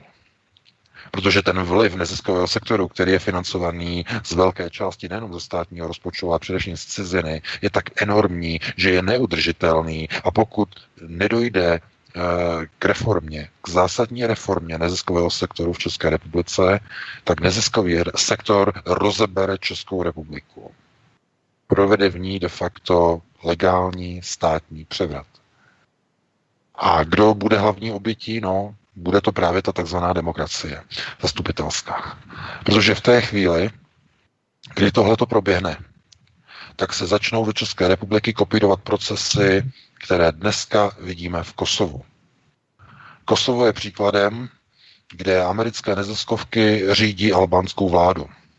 V těch neziskovkách mají podíly eh, lidé napojení na Hashima Tačiho, šéf eh, kosovské gerily, kosovské osvobozenecké armády UČK, eh, Grázl, člověk, který je mm, sériovým mnohonásobným vrahem, velký přítel Madeleine Albrightové mimochodem, takže tyhle ty procesy by se okopírovaly do České republiky a do všech zemí, kde nedojde k té zásadní reformě neziskového sektoru a to takovým způsobem, aby neziskový sektor nemohl zasahovat do politiky. Aby to bylo protizákonné, jako ve Spojených státech. A za druhé, aby neziskový sektor nesměl být financovaný ze zahraničí. Dvě základní premisy převzaté z amerického zákona o neziskovém sektoru, z federálního zákona, který je považovaný za jeden z nejtvrdších zákonů na neziskový sektor na světě, mimochodem. To je to zásadní. A tohleto, pokud někdo není ochotný udělat, nebo dlouho se bude zdráhat to udělat, nakonec na to doplatí sám.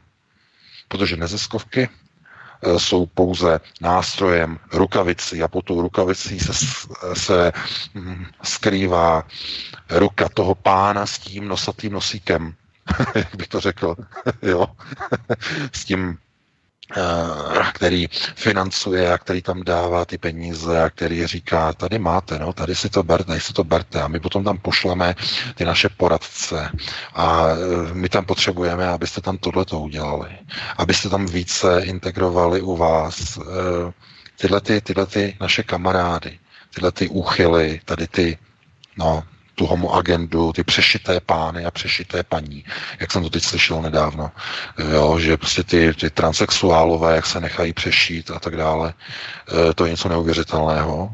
A z nějakého důvodu oni chtějí, aby tyhle lidé přebírali moc ve státě. To je právě vidět e, v tom Kosovu, že tady ty lidé vlastně tam vlastně kontrolují tyhle, ty, tyhle ty neziskovky. No, peníze a stopy vedou kam? No vedou zase k George Sorosovi. A kam vedou od něho peníze? Do uh, National Bank of England. A kdo ji kontroluje? Doom Rothschild. Takže, chápete, tohleto je rozvrat státu. A podívejte se na ten poslední článek. Teď na Aeronet. Na ten seznam těch neziskovčíků, jak já jim říkám. Kolik jich je nasátých a jako vosy na medu nalepených okolo vlády České republiky. V té radě vlády. Kolik jich tam je? Jako vos. A tohleto, když s tím někdo nezamete, neudělá krátký proces, tak za pár let budete mít migranty ve vaší ulici, budete tam mít Araby, budou tam topit vaše děti a vaše dítě už se domů z koupaliště nevrátí protože nějaké cikáně ho tam utopí. A konec. A vymalováno. A když se ozvete, tak vás zavřou. Jako Tommyho Robinsona v Británii. Když si dovolil na schodech ctihodného soudu číst nahlas článek z BBC. Dostal 13 měsíců za to, že pojmenoval pravdu. Že v dané soudní síni, před kterou stál, že probíhá proces, s celkem 29 muslimskými obchodníky s pedofilí. To je to zásadní. A za to, že informoval veřejnost, dostal 13 měsíců. Nakonec soud ho osvobodil, teď e, minulý týden, to video je na, je na internetu s českými titulky, se můžete podívat, ale ten vzkaz je vyslaný. To znamená zvrácené projevy systému řízení. Homoagenda, LGBT, transexualismus, queers, uh, uh, lesbičky, uh, pedofilové a všechny tyhle ty takzvané hodnoty jsou prosazovány v rámci liberální společnosti v Evropě. Je pliváno na tradiční rodinu. To znamená, to jsou zvrácené procesy řízení. A vždycky ty zvrácené, ty nejzvrácenější procesy řízení, vždycky tam na konci vedou peníze k domu Rothschild, k nosatým pánům. Proč to dělají, pro Boha? Někdo by řekl, jaký mají na tom zájem. No, jejich zájmem je světová vláda. A proč by kvůli tomu potřebovali tyhle ty procesy? No, protože tyhle ty procesy sebou nesou degeneraci. Degenerativní procesy v jídle, eh, v potravinách, ve vzdělání v myšlení, v médiích, v informacích, v bankovnictví, na všech procesech řízení. Od první až k šesté válečné prioritě. Všechno ovládají oni. A e, jaký je výsledek, nebo jaký je důsledek? No, to jste viděli v Dubí. Dítě bílé, topené cikánským dítětem pod hladinou. V bazénu. A když se maminka zastala, dostala přes držku a když se pán zastal paní, dostal ještě více. Naloženo. No a viděli jsme to i v Vladislavově ulici v Praze, toho číšníka, jak tam domlátili muslimové, teď v Dubnu zpátky, nebo zpětně v Dubnu. Takže viděli jsme to všechno a chápete, a, a kdo a kdo o tom bude jak informovat? No alternativa o tom napíše a řekne tak, jak to je. No a nás poslouchá zhruba 30% lidí. No a zbytek? Zbytek rozhoduje volby. To je ta tragédie. To je ta masa, jak jsem říkal. No. To je ta masa, to je ta masa. Ano, Takže my musíme s tím něco udělat a pokud my s tím chceme něco udělat, tak se musíme dívat především na ty procesy, to znamená ty stopy financování, to znamená, kdo stojí za těmi organizacemi. Vždycky tam vidíme ty stopy. Proto tak všichni útočí proti alternativě, protože eh, alternativa je financovaná jenom obyčejnými lidmi. To znamená čtenáři, posluchači a tak dále. Tam do toho nikdo nemůže vstoupit. Ale jakmile si začnete procházet e, neziskovky, jakmile si začnete procházet všechny tady ty organizace, tak všude dříve či později tam narazíte na americké velvyslanectví, eh, Konrad Adenauer Stiftung, narazíte tam na George Soros a Open Society, narazíte tam na desítky a desítky zahraničních subjektů, ale zároveň tam narazíte i na dotační tituly, a na darovací tituly z fondu jednotlivých ministerstev. To je ta tragédie.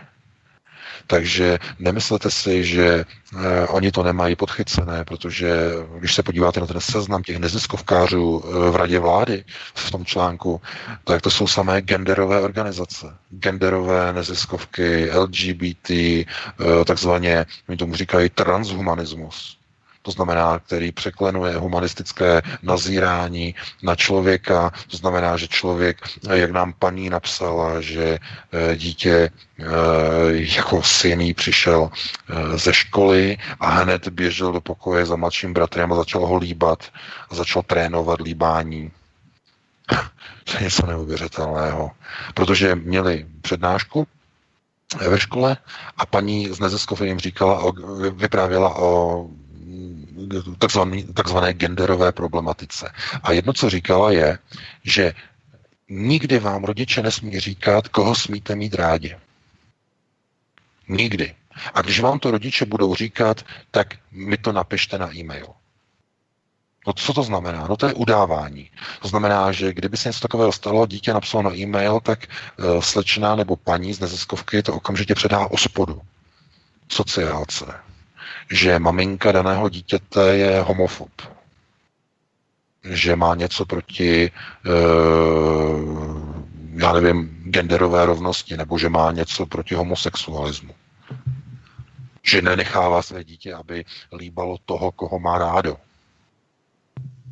No, chápete, ale tohle to vy vůbec ani nevíte, nebo pokud se nezajímáte o to, co se děje s vaším dítětem ve škole, nebo někde v té školce dokonce, protože dítě vám to normálně neřekne, pokud není třeba e, takzvaně extrovertní. Pokud je dítě extrovert, tak přiběhne a řekne, ve škole bylo tohle a tohle, tamhle to a tohleto a já jsem mu říkal tohleto a dítě mi řeklo tohleto, nebo kamarád mi řekl tohleto a řekne vám všechno. Jenže no, všichni jsme dělali my, jo. To bylo ve škole, jo. Dobrý, no, no, no. Ano, ano, přesně tak. Ale extrovertní, ale jako extrovertní dítě vám tohleto řekne, ale pokud je dítě introvert, v životě se to nedozvíte, co se v té škole děje. Dítě prostě nám řekne, jo, normálně nic. Co bylo no, no, no. nic. A hotovo. A to, že ve skutečnosti jste dvě hodiny seděli někde v kroužku s nějakou paní, která měla prostě na fialovo e, nabarvený vzadu vlasy a eh, vyprávěla o genderové rovnosti, jo, šestákům ve třídě, nebo v šesté třídě základní školy o genderové rovnosti, tak to vy nemáte potom možnost jako zjistit. No to nezjistíte. Takže e, proto neziskový sektor je třeba opravdu velmi přísně regulovat. Například znovu, když řeknu, nebo ten příklad Spojených států, neziskovky v Spojených státech nesmí pracovat v sektoru školství. To je zajímavé. Nesmí. No, protože tam můžou fungovat jenom školské organizace, mimochodem, v systému amerického vzdělávání. Takže neziskovky tam vůbec nepouští do škol. To je správný. A proč, je to, pro, proč to není nastavené, když eh, Česká republika měla, že všechno přebírala ze západu v 90. letech, všechno, jak to mají na západě, proč tohle to nebylo převzato ze Spojených států? Systém neziskového sektoru v USA. No, to je právě kvůli tomu, protože by to nebylo vhodné, nebylo to žádou, žádoucí, protože američané chtěli ovlivňovat procesy v jednotlivých postkomunistických zemích skrze neziskový sektor. Takže Právě kvůli tomu tak úmyslně byl neziskový sektor nastavený tak, že není pod žádnou kontrolou, že může působit úplně všude, může se chovat dokonce jako politická strana a nepodléhá přitom žádné kontrole. Jenom si vezměte, protože my to sledujeme, děláme záznamy a děláme z toho kompilace. My sledujeme třeba aktivitu evropských hodnot, kolik oni dělají Eh, meetingů a diskuzních panelů s nejvyššími politiky eh, české země, českého státu. Kolik akcí pořádají na půdě sněmovny, různé diskuzní panely z politiky, ovládání a ovlivňování jednotlivých politiků. Mimochodem, tady německá BND vede evropské hodnoty eh, na seznamu, řekněme, organizací, které jsou hledáčku BND z toho důvodu, že nevím, kdo to tam tenkrát zorganizoval a oni tenkrát měli akci eh, ohledně a zase v tom byl se napojený Konrad Adenauer Stiftung, tak oni tam pozvali nějaké zástupce z pražské e, německé ambasády. Jo? Hmm. A z toho to právě vzniklo, že se za to, o to začalo zajímat BND.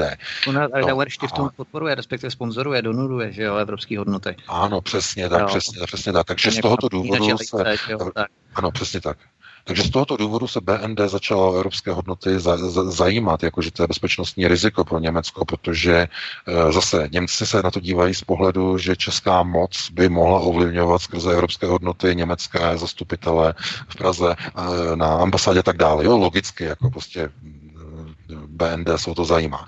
Ale z tohoto důvodu je vidět, jaký obrovský vliv mají neziskové organizace. Proto každá země, která je nebude přísně kontrolovat, to znamená, nebude jim vystavovat různé uh, politicko-organizační stopky, jako například vystavila, uh, vystavila stopku uh, v, v Maďarsku uh, Orbánova vláda uh, George Serešovi a jeho Open Society a dokonce jeho škole středoevropské univerzitě, která se teď stěhuje sem do Německa.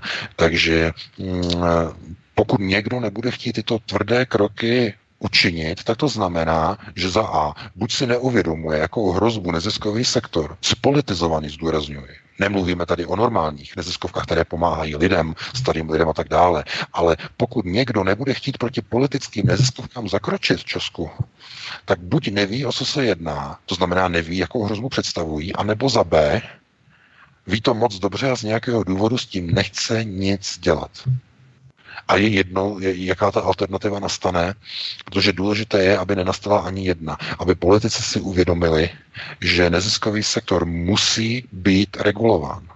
Protože představuje mnohem větší riziko, než je, já nevím, je nějaká třeba banka, která by přišla podnikat do České republiky a já nevím, nespadala by třeba pod nějakou důslednou kontrolu, tak tohle je daleko větší nebezpečí, protože skrze neziskový sektor lze ovlivňovat politické procesy. Protože když se podíváte, jak se nikdo na úrovni vlády nebrání neziskovým organizacím a klidně nechají je působit v rámci takzvané rady vlády, tak si musíte uvědomit, že něco není v pořádku. Že proces řízení je nastavený tak, že se nebrání vlivu cizí moci produkované a řízené skrze neziskový sektor. To se musí změnit. V každém případě. Já ti předám teď slovo Vítku, eh, dáme, dáme si další téma. Tak dáme další téma, abychom to stihli. Máme zhruba 20 hodin 40 minut. Jižní Morava se pomalu mění v polopoušť a pitná voda bude brzy na příděl. Subtropy, respektive zrovník, se posouvá o, o 1000 až 1500 kilometrů na sever. Ve čtvrtek minulý týden vyšel poprvé v České republice velmi alarmující článek, který znepokojil tisíce lidí. Mainstream uvolnil hrozivé informace ministra životního prostředí Richarda Brabce, který uvedl děsivé informace o tom, co čeká Českou republiku. Česká republika čelí nedostatku pitné vody, zprávy, které přicházejí od zemědělců a klimatologů jsou nejhorší právě z Jižní Moravy. Podle informací klimatologů se Jižní Morava a její rozhla, rozlehlé části začínají měnit v polopoušť a voda zmizela. Do hloubky 30 metrů pod zemí není žádná voda. Klasické kopané studně už jsou na mnoha místech vyschlé, ale pro zabránění paniky obyvatelstva se to zatím maskuje. Eh, VK, jakým způsobem a jaké dopady by mohla mít oznámení ministra životního prostředí Richarda Brabce eh, v rámci těchto hrozivých scénářů, co se týče nedostatku vody? Protože protože všichni víme, že té vody je nedostatek, to je celkem eh, jasná věc, ale že by to mohlo dosahovat až takovýchto, řekněme, rozměrů, tak eh, to málo kdo z nás ještě tuší a málo kdo si to vůbec dokáže představit. Kapkové zalévání a tak podobně. No, eh, já jsem o tom už hovořil několikrát, že z jakého důvodu nejbohatší lidé kupují pozemky v takových neatraktivních lokalitách, jako je Grónsko, jako jsou různé eh, pozemky na Novém Zélandu, eh, různé, různé ostrovy v Pacifiku a tak dále a tak dále.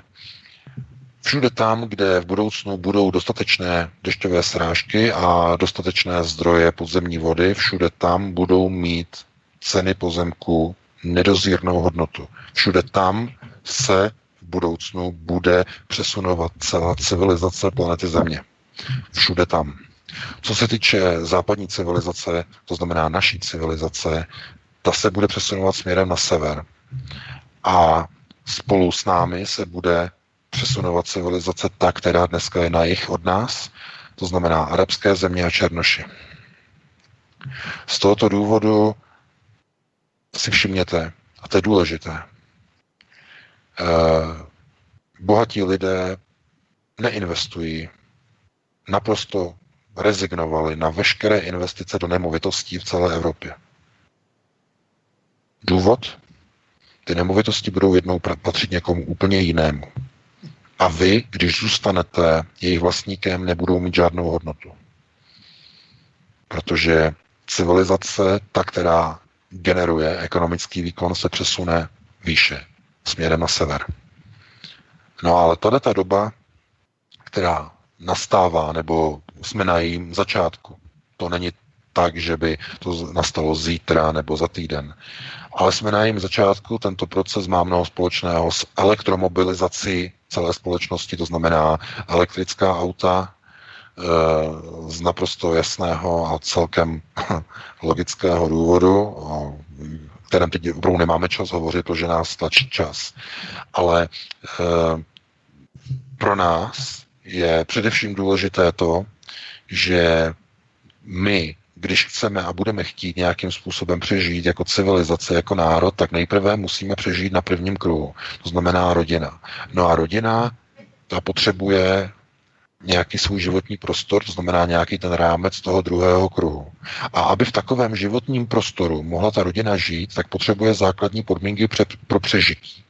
Jednak jsou to podmínky bezpečnostní že vás nikdo v tom e, kruhu jak rodiny, tak především vašeho životního prostoru nesmí ohrožovat na životě.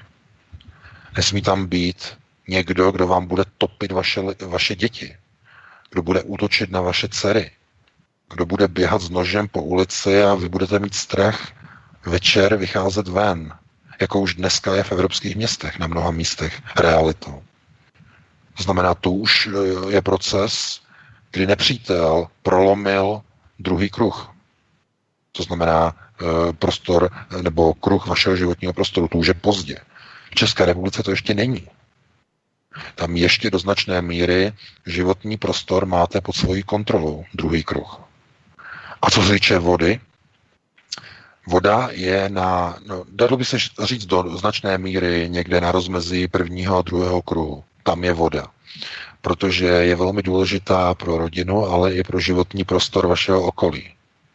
A e, vlastnictví vody v okamžiku, kdy voda se stane nedostatkovou surovinou, tak okamžitě bude zestátněná, bude znárodněná z pozice síly a moci třetího kruhu.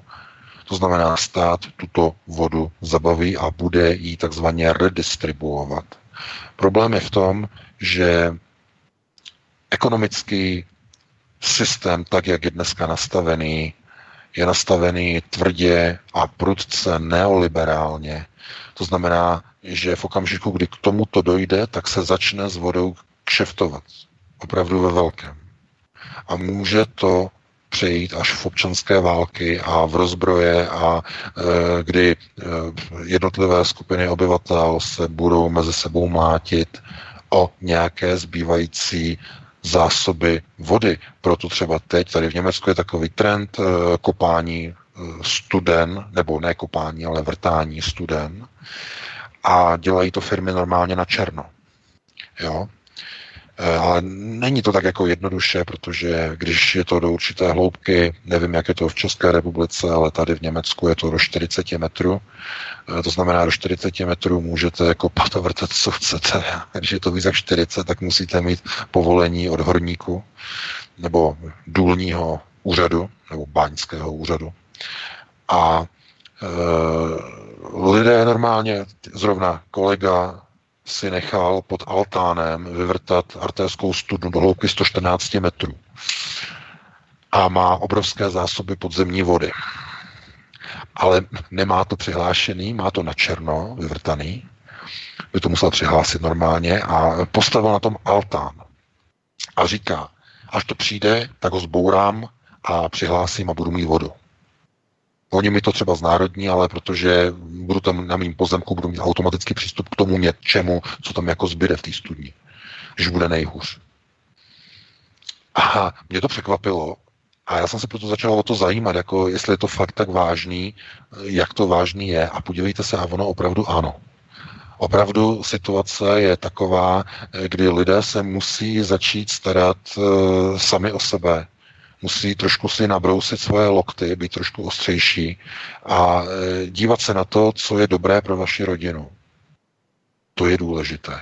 To znamená připravit se. Vezměte si, že dneska e, se lidé třeba chtějí bránit. To znamená, e, lidé reagovali jak na teroristické útoky v Evropě. No, začali si pořizovat zbrojní průkazy. To jste možná zaregistrovali. Bylo to i v médiích, že počet žádostí o zbrojní průkazy, že roste. No a jak reagovala vláda, nebo řekněme evropské úřady a e, Evropská komise? No reagovala tím, že e, teď přijala nový zákon, který ještě více omezuje dostupnost legálních zbraní. To znamená, oni chtějí, abyste se nemohli bránit, protože vědí, co přijde v budoucnu že budou muset k vám mít a násilím vám tu vodu vzít, že vám budou muset vzít třeba i děti, že, vám budou, že vás budou muset vystěhovat z vašeho prostoru, kam se bude muset nastěhovat někdo jiný. To znamená, bude odpor společnosti, ale než to mohou udělat, tak nejdříve vás musí odzbrojit. Proto procesy, které probíhají ve Spojených státech, mají stejnou tendenci, stejný fenomén, to znamená snaha vyprovokovat různé útoky na různých školách, jako zinscenované útoky, jako byl Sandy Hook a tak dále a tak dále, kde byli krizoví herci, eh, kteří eh, zinscenovali své zastřelení a tak dále, ale děti tam skutečně zastřelili doopravdy, i když to bylo zinscenované. No, ale víte, protože když založili Spojené státy, tehdejší otci zakladatelé, tak věděli, že k tomuto dojde. A proto uzákonili a dali hmm. uh, druhý dodatek, to znamená držení zbraně. Věděli to. A proto i Evropa, proto Chazariát se snaží lidem vzít zbraně. I když je mají legálně držené, tak se snaží jim znepřístupnit přístup uh, nebo znemožnit nebo zkomplikovat přístup k legálně drženým zbraním.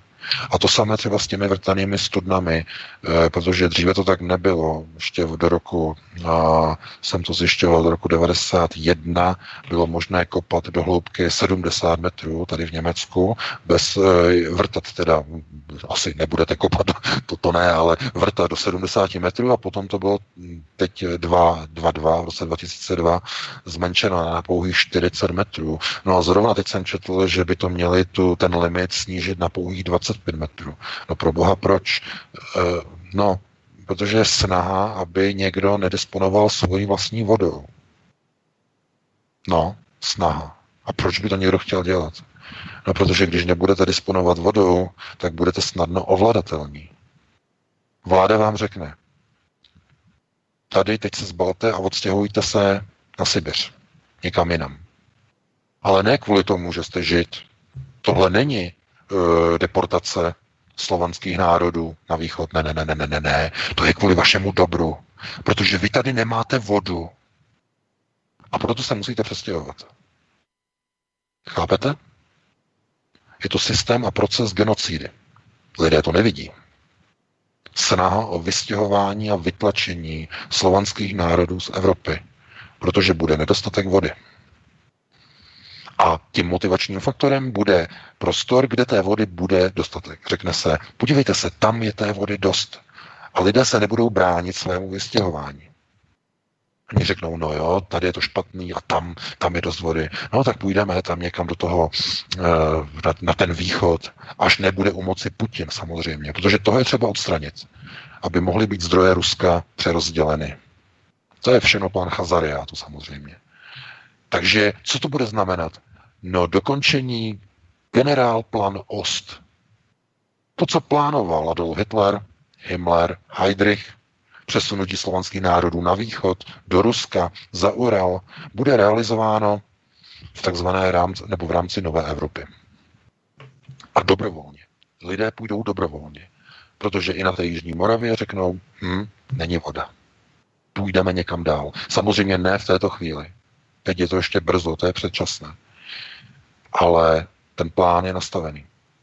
Takže eh, jakým způsobem potom je možné chránit vnitřní kruh, rodinu a řekněme kruh eh, životního prostoru, když nebude voda.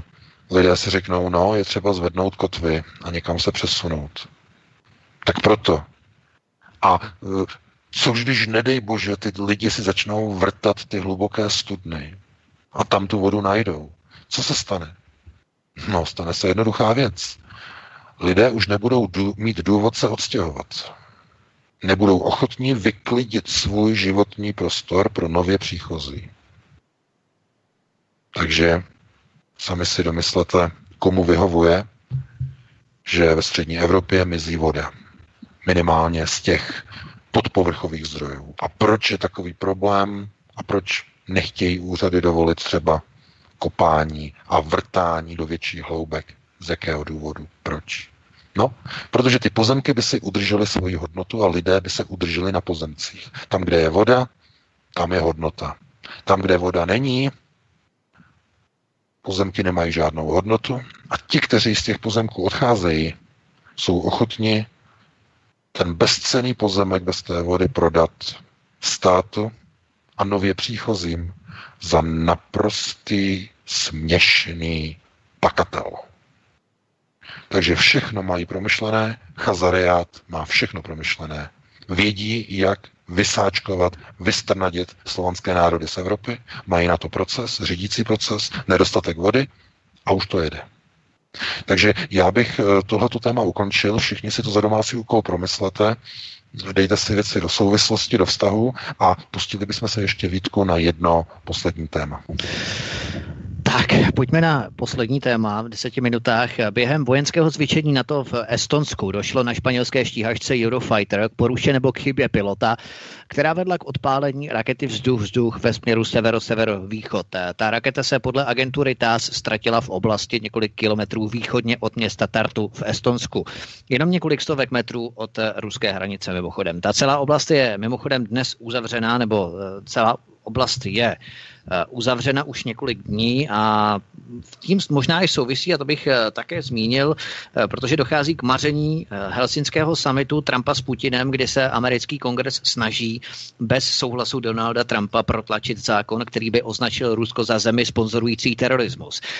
Jak to VK souvisí s velmi vyhrocenou a napětou situací na takzvané čáře doteku v Pobaltí v rámci té omylem vystřelené rakety? Budeme věřit, že to bylo omylem vystřelené rakety letadlem NATO.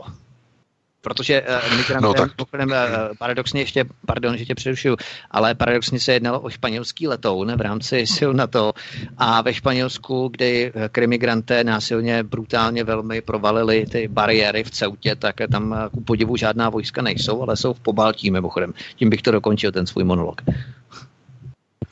No já bych chtěl říct, že eh, náhodné vystřelení rakety ze stíhačky je asi tak uvěřitelné, jako že uh, jste přišli k autu a ono vám omylem nastartovalo a zařadilo zpátečku a nabouralo do, do lampy. Jo? prostě, že nevíte, jak se to stalo. Jo, to je, to je úplně stejný proces.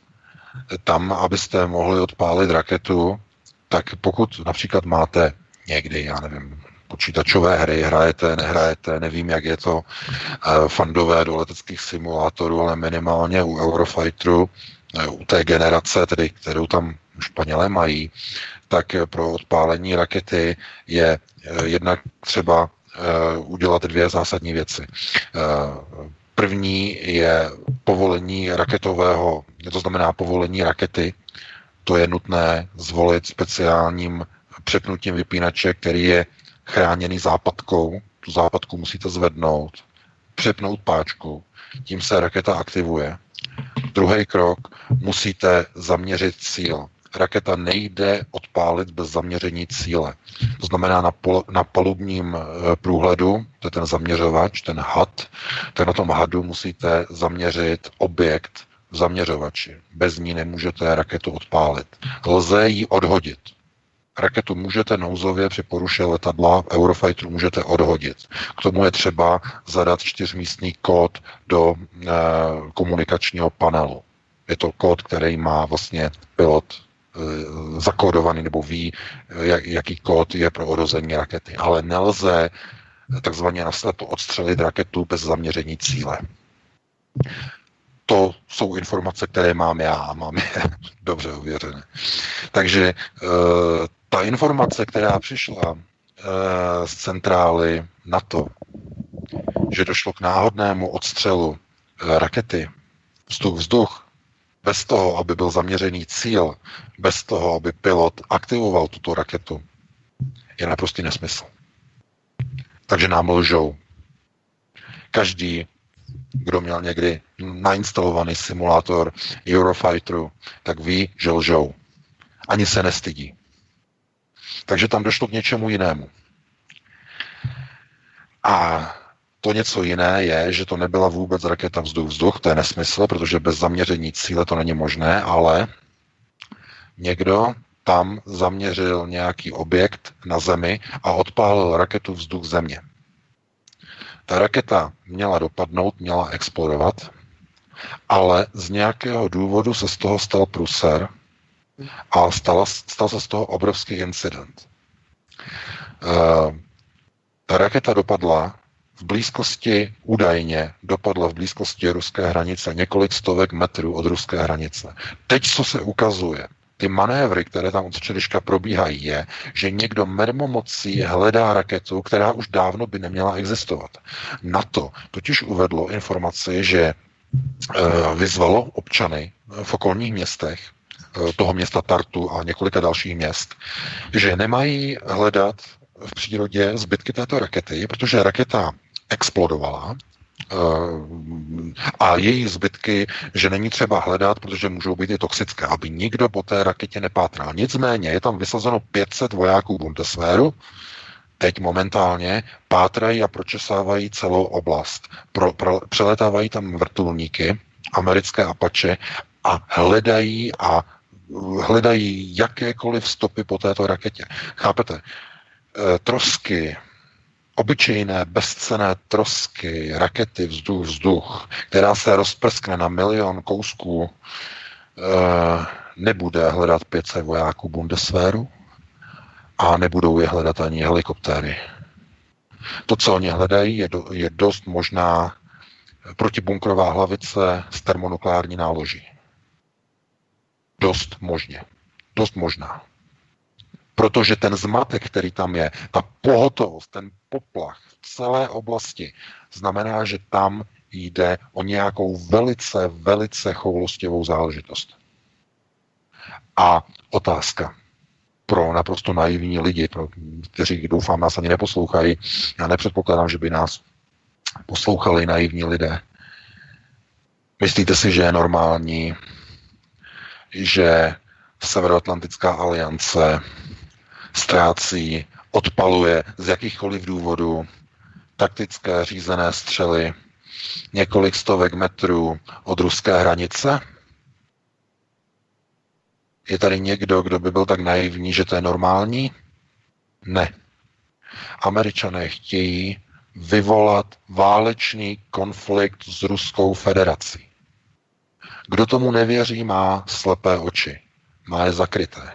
Neokoni, američtí neokoni, všechno, co teď dělají v téhle chvíli, to, co dělají v kongresu, plán na přijetí zákona, který označí Rusko za sponzora terorismu kvůli smyšleným důkazům z Londýna o takzvaném novičoku. To všechno ukazuje na to, že neokoni chtějí Rusko vyprovokovat k ozbrojenému konfliktu, k válce, aby následně američané mohli vstoupit do války, aby nebyli ti, kdo budou útočníci. Oni chtějí, aby prvním útočníkem, ten, kdo bude vykreslen jako vyník té nové války, aby to byli Rusové. O to se jedná. Takže e, rozumíte, jaký by nastal problém? Průser. Kdyby tu odpálenou raketu, která měla vybuchnout a nevybuchla, kdyby ji teď našli Rusové, který, kteří ji hledají mimochodem z druhé strany, zrovna v těchto, v těchto hodinách. Tam je, když se podíváte na tu mapu, tam je Pskovské jezero mezi Estonskem a Ruskem.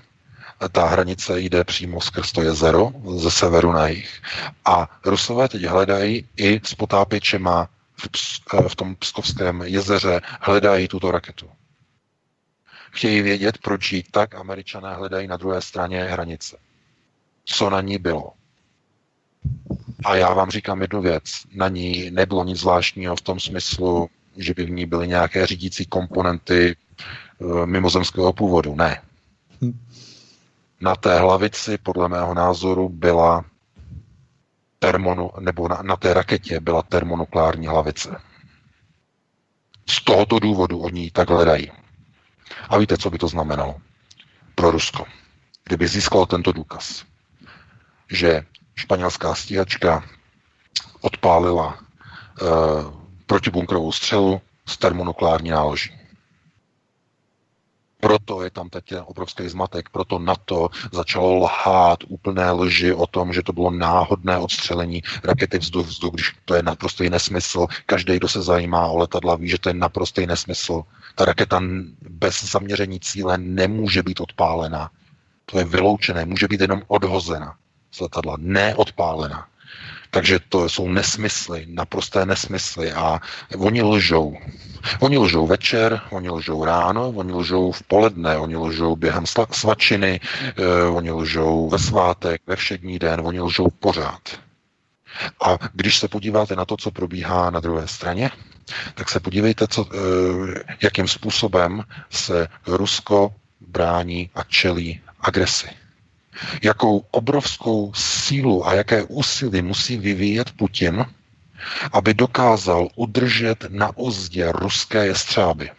Protože si nemyslíte, že mají jestřáby jenom američani v Pentagonu.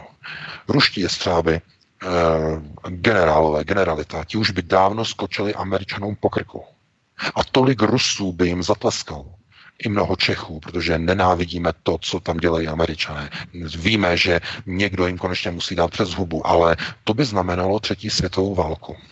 No ale přesně o tohle jde američanům, ale ne přímo američanům, ale zase těm, kdo stojí za těmi kongresmeny, za těmi generály. To znamená, kdo platí ty zbrojovky. Kdo pomáhá financovat americký zbrojní rozpočet?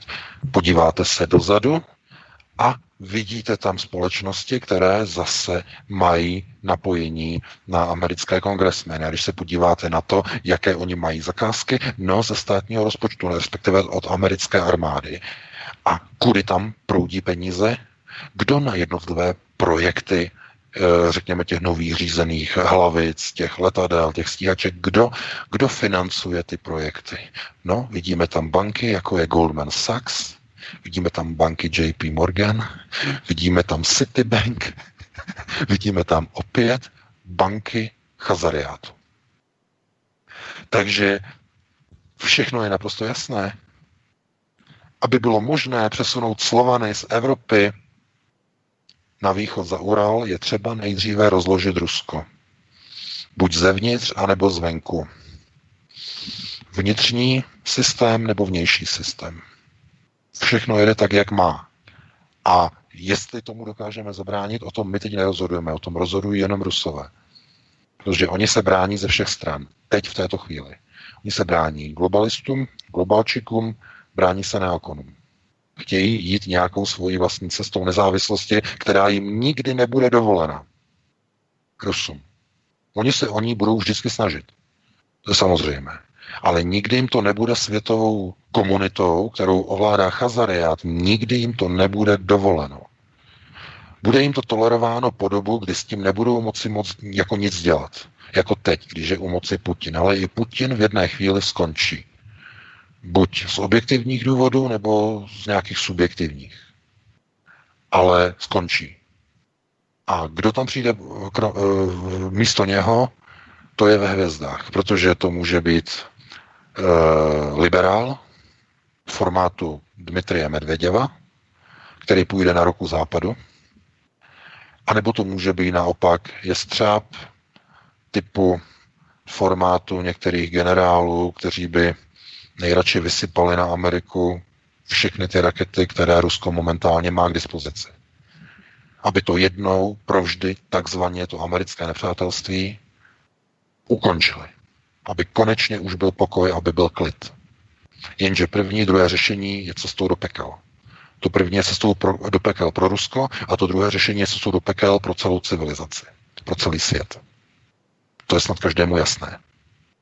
Takže to, čemu my momentálně čelíme, tak je e, snaha zastavit tohleto šílenství, snaha zachránit ten životní prostor, který máme a už nám nezbývá systémový přesah na to, abychom ovlivňovali e, procesy na třetím anebo dokonce na globálním kruhu, no to už vůbec ne. To, to už nás ani nemůže ani zajímat. Na to nemáme prostředky jako alternativa. Takže teď nás momentálně zajímá to, jestli dokážeme si ochránit svůj životní prostor na druhém kruhu, kde si budeme moci toto ověřit eh, v podzemních volbách. V podzemních volbách do komunálu a do senátu tam bude možné si ověřit to, jestli eh, naše práce padá jako alternativy, myslím, jestli naše práce padá na úrodnou půdu, jestli pokračujeme v té tendenci otevírání očí, anebo e, vítězí globalisté, anebo američtí neokoni. To podle toho, kdo bude zvolen, e, víceméně to uvidíme velice záhy. Takže já bych tohleto téma ukončil, Vítku, předal bych ti slovo. E, dali bychom si jenom jednu písničku a po písničce bychom se pustili do telefonických dotazů. Přesně tak, musíme fofrem, dáme jednu písničku a potom se vrhneme na vaše dotazy. Vážení posluchači, tak si připravte vaše mobilní telefony, dejte si je případně na nabíječku, abyste e, v půli hovoru nevypli takzvaně a po písničce se určitě vrátíme a do 10.5 maximálně budeme pokračovat. Jirko? Ano, samozřejmě pustím. Mám připravenou jednu energickou, která se doufám bude všem líbit, takže za nějaký 4,5 minutky jsme zpátky.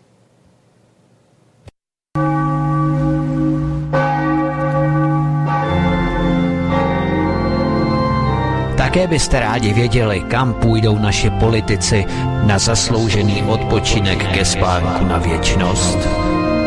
Přímo z poslanecké sněmovny, přes americkou ambasádu, až do strašnického krematoria. Pojď stoupat jak dý, až tam, kam jen ptáci Chceme je nechat sedět v poslanecké sněmovně tak dlouho, abychom jim házeli my lístky do urny, než v té urně skončí oni sami.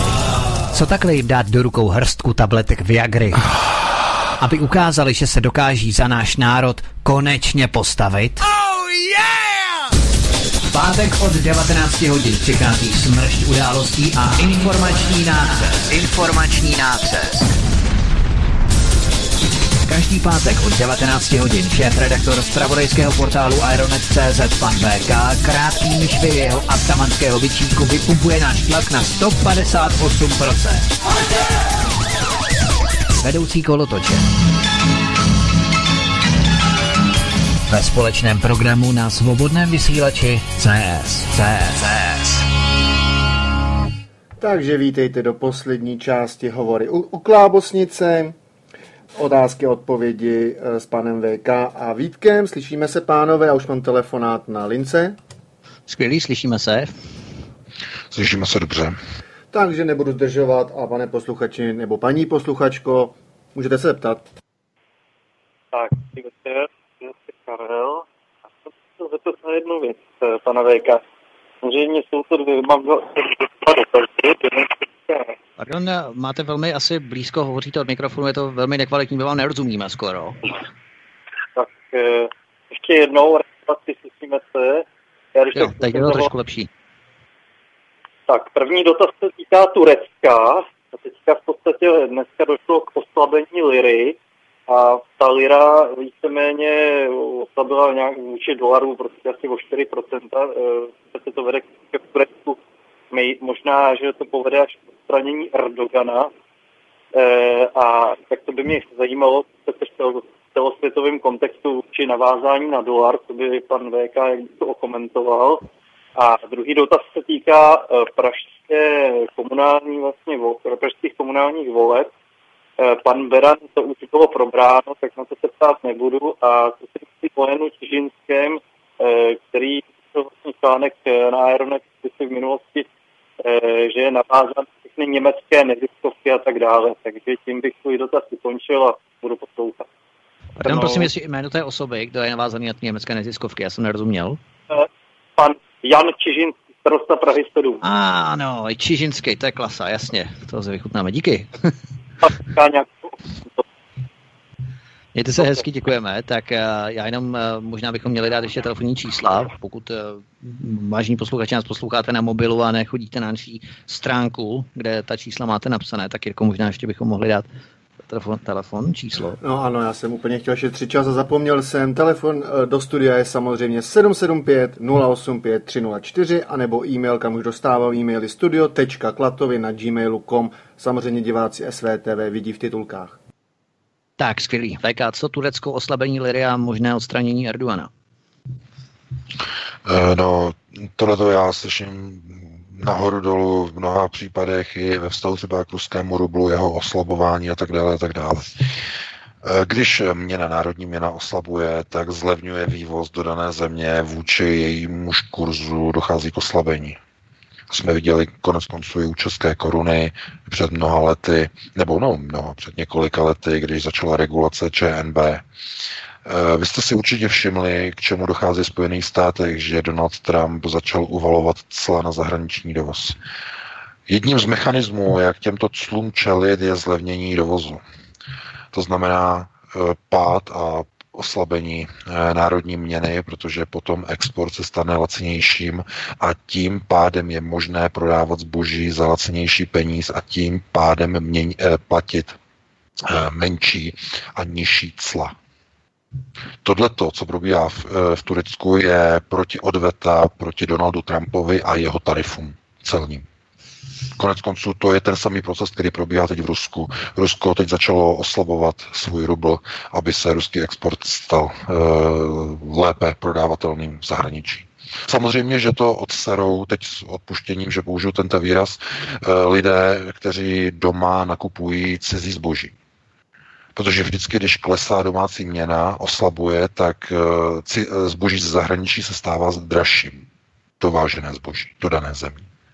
To znamená, co se týče Ruska, v Rusku budou dražší telefony Apple, budou dražší e, spotřebiče dovážené hlavně za dolar do, do, do Ruska, ale zároveň to, ale na straně druhé to pomůže ruskému exportu. To samé se týká Turecka. Turecko, které vyváží do Spojených států například spoustu potravin, potraviny, koberce a tak dále a tak dále. Takže na to se musíte dívat z pohledu toho, kdo tuto měnu oslabuje. Z toho pohledu se na to musíte dívat. Samozřejmě, že pokud se na to díváte z pohledu konzumenta zahraničního zboží, tak pozor. Potom se díváte z pohledu globalisty. Globalista očekává, že budete nakupovat zahraniční zboží. A tam to funguje přesně obráceně. To znamená, že když oslabuje domácí měna, tak život se pro vás stává těžším. Jo? Tam naopak je třeba, když se díváte na to globalista, nebo jako globalista, je třeba, aby měna byla silná, abyste si mohli za svoji měnu kupovat více laciného zboží z zahraničí, aby vaše měna byla silnější. Takže tohle, co probíhá jak v Rusku, tak v Turecku, tak jsou ochranářské mechanismy jednotlivých států. A mimochodem oba dva e, státy, e, Rusko i Turecko, tohleto e, jakoby synchronizují současně ve spolupráci. Toho si všimněte. Právě dneska, včera začalo oslabování e, rublu a stejně tak začíná oslabování turecké liry. To je, to, je, to je řízené, to je společně řízené. A e, skupina, skupina BRICS, Rusko a e, ostatní země by rády uvítali ve svém kruhu Turecko. To znamená, ty, ty byl zrovna článek na novostech v ruském serveru, že Turecko má zájem vstoupit do skupiny BRICS. Takže si to dejte dohromady, spočítejte si to dohromady a uvidíte ten výsledný obraz. Tak a uh, já jsem teď, uh, mě to tady chvíli vypadávalo, tak nevím, jestli si odpověděli na tu druhou otázku ohledně pana Čižinského. Já jsem neslyšel ten druhý dotaz vůbec, já jsem jenom dedukoval uh, jenom ten první dotaz, tam jsem slyšel turecká lira a pokles a v, druhou část otázky jsem vůbec neslyšel. To spojení tak... bylo strašný, to bylo, to bylo no, jako z Merkuru ano, nebo z Marsu, jo, to bylo Simulovaný a zkreslená, zkreslená no, no. Tam se jednalo o Jana, Jana Čižinského, starostu 7. pražského obvodu, který je aktuálně poslancem KDU ČSL v parlamentu České republiky od 21. října 2017 a jeho napojení na německé fondy jestli o tom něco víš. Jo, takhle. E, no, e, já myslím, že ten článek, který jsem napsal teď je naposledy, e, i tam jsou tam i tvoje zdroje, tam protože Pavel, ty jsi ty zdrojoval, ten se, ten se znal, ten, ten se znám. No, no, no, to je o tebe, ten se znám těch lidí. Takže e, je, tam, je, je tam uvedený, ale prosím vás, tohle je jenom takové to konstatování. Podívejte se, spadlo letadlo, to je, to je, to je čurbes, co? To je úplně stejné. My přece chceme s tím něco udělat. My, eh, Ježíš Marie, já o tom píšu už čtyři roky na Aeronetu. O tom, jak prorůstá neziskový sektor a cizí fondy do struktur nejvyššího řízení v České republice. A lidé potom se na to dívají a říkají, no podívejte se na to, ono, on tam ten pán je. No a víte, kolik takových je? Stovky. A sedí nejenom e, v radě vlády, ale sedí na magistrátech, sedí a kontrolují e, Brno, které už má, já nevím, kolik má Brno, půl milionu obyvatel, nebo tři čtvrtě milionu, já nevím, kolik tam máte e, obyvatel, tohleto. Ale chápete, a takováhle velká města jsou už těmito procesy úplně prostoupena. A kdo tam ty lidi dostává, No, to jsou voliči těch malých subjektů. A jak to, že oni dostanou tolik hlasů? Ne, oni nedostanou tolik hlasů. Oni se tam zvolí sami. Protože proč? No, protože lidé nechodí k volbám. A oni vás nepotřebují ke svému zvolení. Oni se zvolí sami. Všechna ta žít Brno byla zvolena v minulých volbách kvůli tomu, že se Brňáci na to úplně vyprdli, vyfajzli, je jim to úplně jedno, co se stane s jejich městem. Oni jim tam poletuje, poletuje jim tam největší muslimská populace v celé republice. To ty víš dobře, Vítku. Největší populace. A, a já jsem zvědavý, co s tím udělají při komunálních volbách. Brňáci. Co? Co s tím chtějí udělat? Jestli půjdou do sebe a budou volit pro národně, A nebo budou zase volit ten Gleichschaltung, budou volit zase tu ČSSD a budou volit zase tu topku a zase to hnutí žít Brno a pořád dokola a jako u blbejch i mrvére pořád. Takže eh, ano, pro mě to není žádné překvapení, že pan Čežinský je aktivizován, jenže takových, jako je on, jsou stovky a stovky dalších. Takže já doufám, že s tím volič něco udělají. A nic jinak to ani komentovat nemůžu, protože pokud nedojde k reformě neziskového sektoru, žádné změně nedojde. A o tom musí rozhodnout noví politici. Přesně tak. A to se týče právě Prahy 7, protože já se velmi omlouvám, pokud máme volajícího, ale tohle je potřeba v rámci komunální politiky opravdu zveřejnit tyto informace, protože ohledně uh, Janu Čižinském kolují informace, že se obklopuje lidmi, kteří mu bezmezně, bezmezně slouží a ničí řadu lidí. Hovoříme o Praze 7, jo, ano, tak uh, uvidíme, jakým způsobem tam budou lidi aktivizováni 5. 6. října. Uh, když se podíváme na některé jeho aktivity, tak uh, třeba Lenka Sokačová pracuje na Ministerstvu práce a sociálních věcí, ale zároveň Lenka Sokačová je členkou zastupitelstva na Praze 7. A druhou členkou zastupitelka na Praze 7 je um, Lenka Burgetová tedy dvě členky zastupitelstva v Praze 7, Lenka Sokačová a Lenka Burgetová. A právě Lenka Sokačová, která zároveň působí na Ministerstvu práce a sociálních věcí, pomohla starostovi Prahy 7 právě tomuto Janu Čižinskému, který je aktuálně i v parlamentu, v přidělení projektu na takzvané sociální bydlení. A v rámci tohoto projektu sociálního bydlení chtějí donutit majitele domů, aby vždycky jeden byt vyčlenili pro sociálně slabé rodiny. Tento projekt je celorepublikový mimochodem a dosud se do něj zapojilo pouze město Brno. To jsme tady zase, mluvíme tady o tom. Nikdo jiný, jen Praha 7 a Brno. Pokud tedy vím mám eh, nejnovější informace. Ostatní města to odmítla. Eh, zatím tedy se tohoto projektu zúčastnit. Ministerstvo práce eh, a sociálních věcí. Na tom by nebylo zase tak nic špatného, protože ale v rámci tohoto projektu takzvaného sociálního bydlení se proškolují úředníci v technikách a metodách, jak mají vyhledávat sociálně slabé rodiny a jak přesvědčovat majitele domů, že je pro ně výhodné vyčlenit jeden byt pro sociálně, sociální bydlení v rámci domu, který majitelé vlastní. Jo? Ale v čem ale spočívá to možné riziko nebo nebezpečí? Protože představme si, že se vybuduje síť bytů, takzvaného sociálního bydlení, kam se nejprve opravdu umístí ženy samoživitelky nebo seniori, jak konec konců zní samotná prezentace. Jenomže v určitém okamžiku mohou být tito sociálně slabí lidé přemístěni do nějakého zařízení, ústavu a tak dále. A do této připravené, vybudované sítě struktury sociálních bytů se mohou klidně postupně dostrkávat, umístěvat uprchlíci.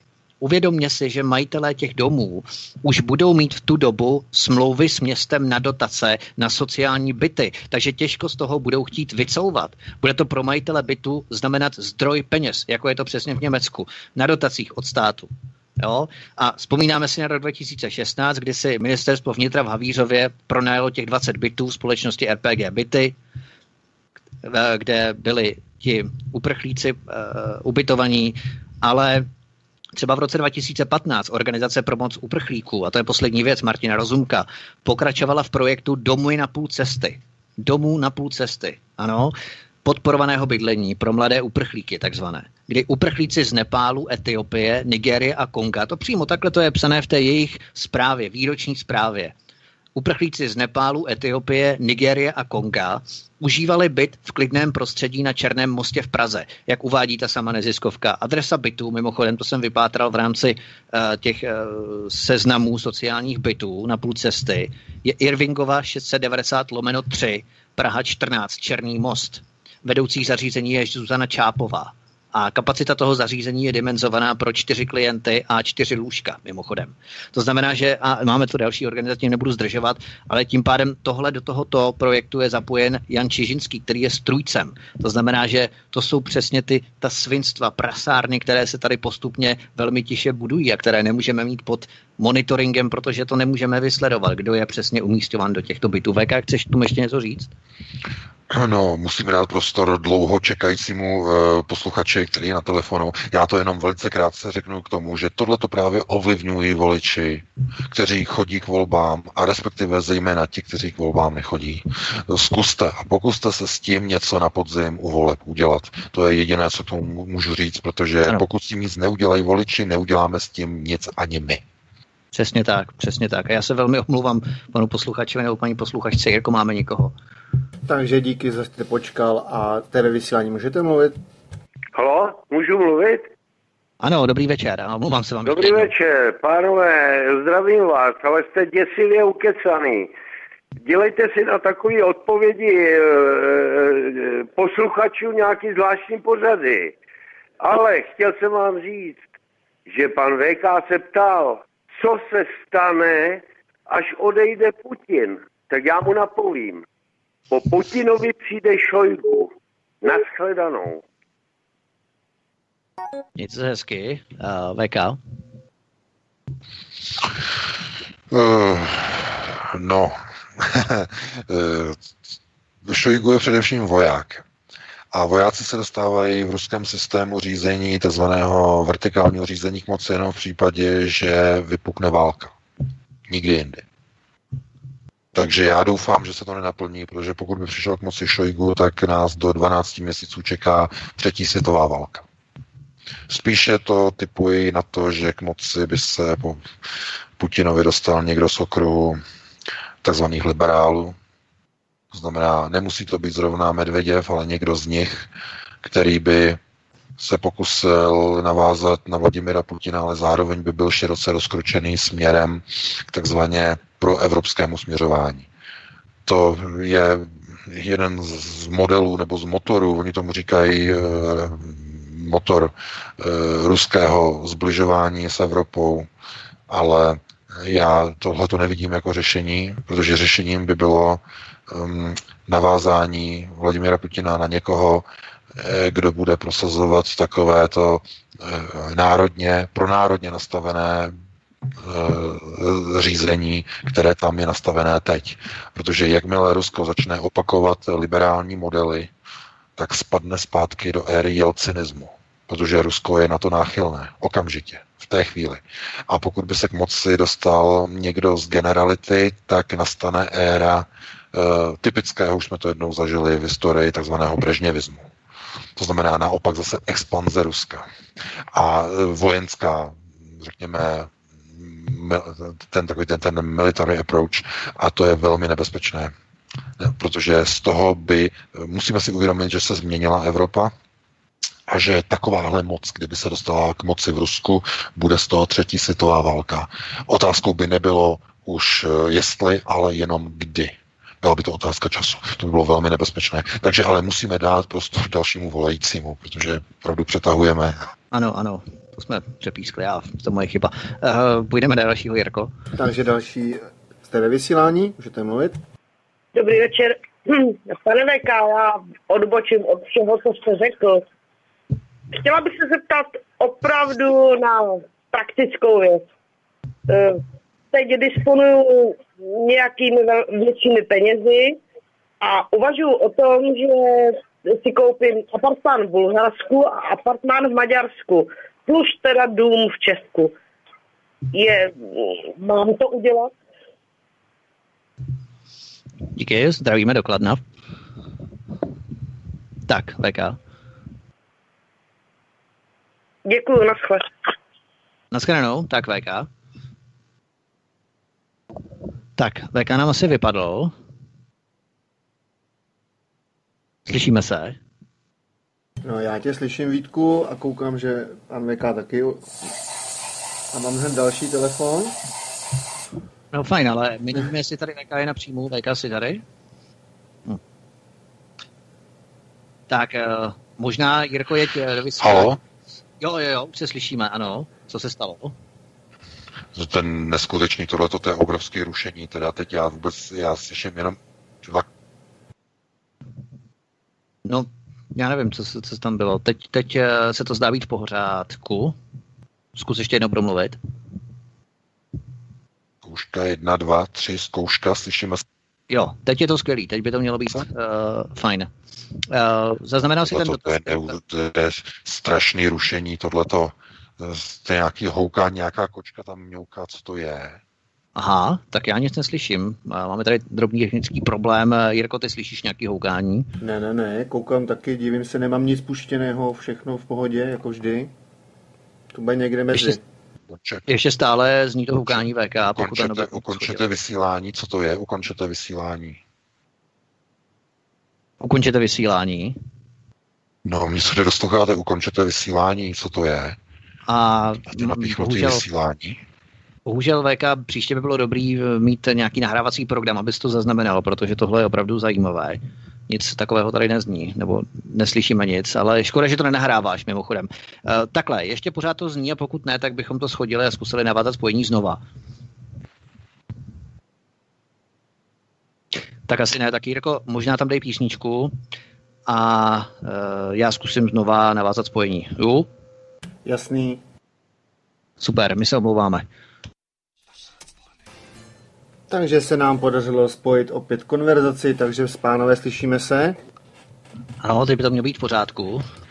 Ano, slyšíme se teď dobře. Ano, perfektně. A já jsem tu měl telefonáty a nevydrželi, takže nevím, jestli to rušení je i telefonní uh, vlny. Eh, zkusíme teď odpovědět právě, co volala paní Skladná, protože ta uh, předestřela jednu docela zajímavou možnost, že si chystá koupit apartmány, že disponuje nějakým větším finančním obnosem, chce koupit byty v Maďarsku a teď si nepamatuju tu druhou lokalitu, kterou, kterou zmiňovala, prý, jestli se to vyplatí v Maďarsku kupovat byt.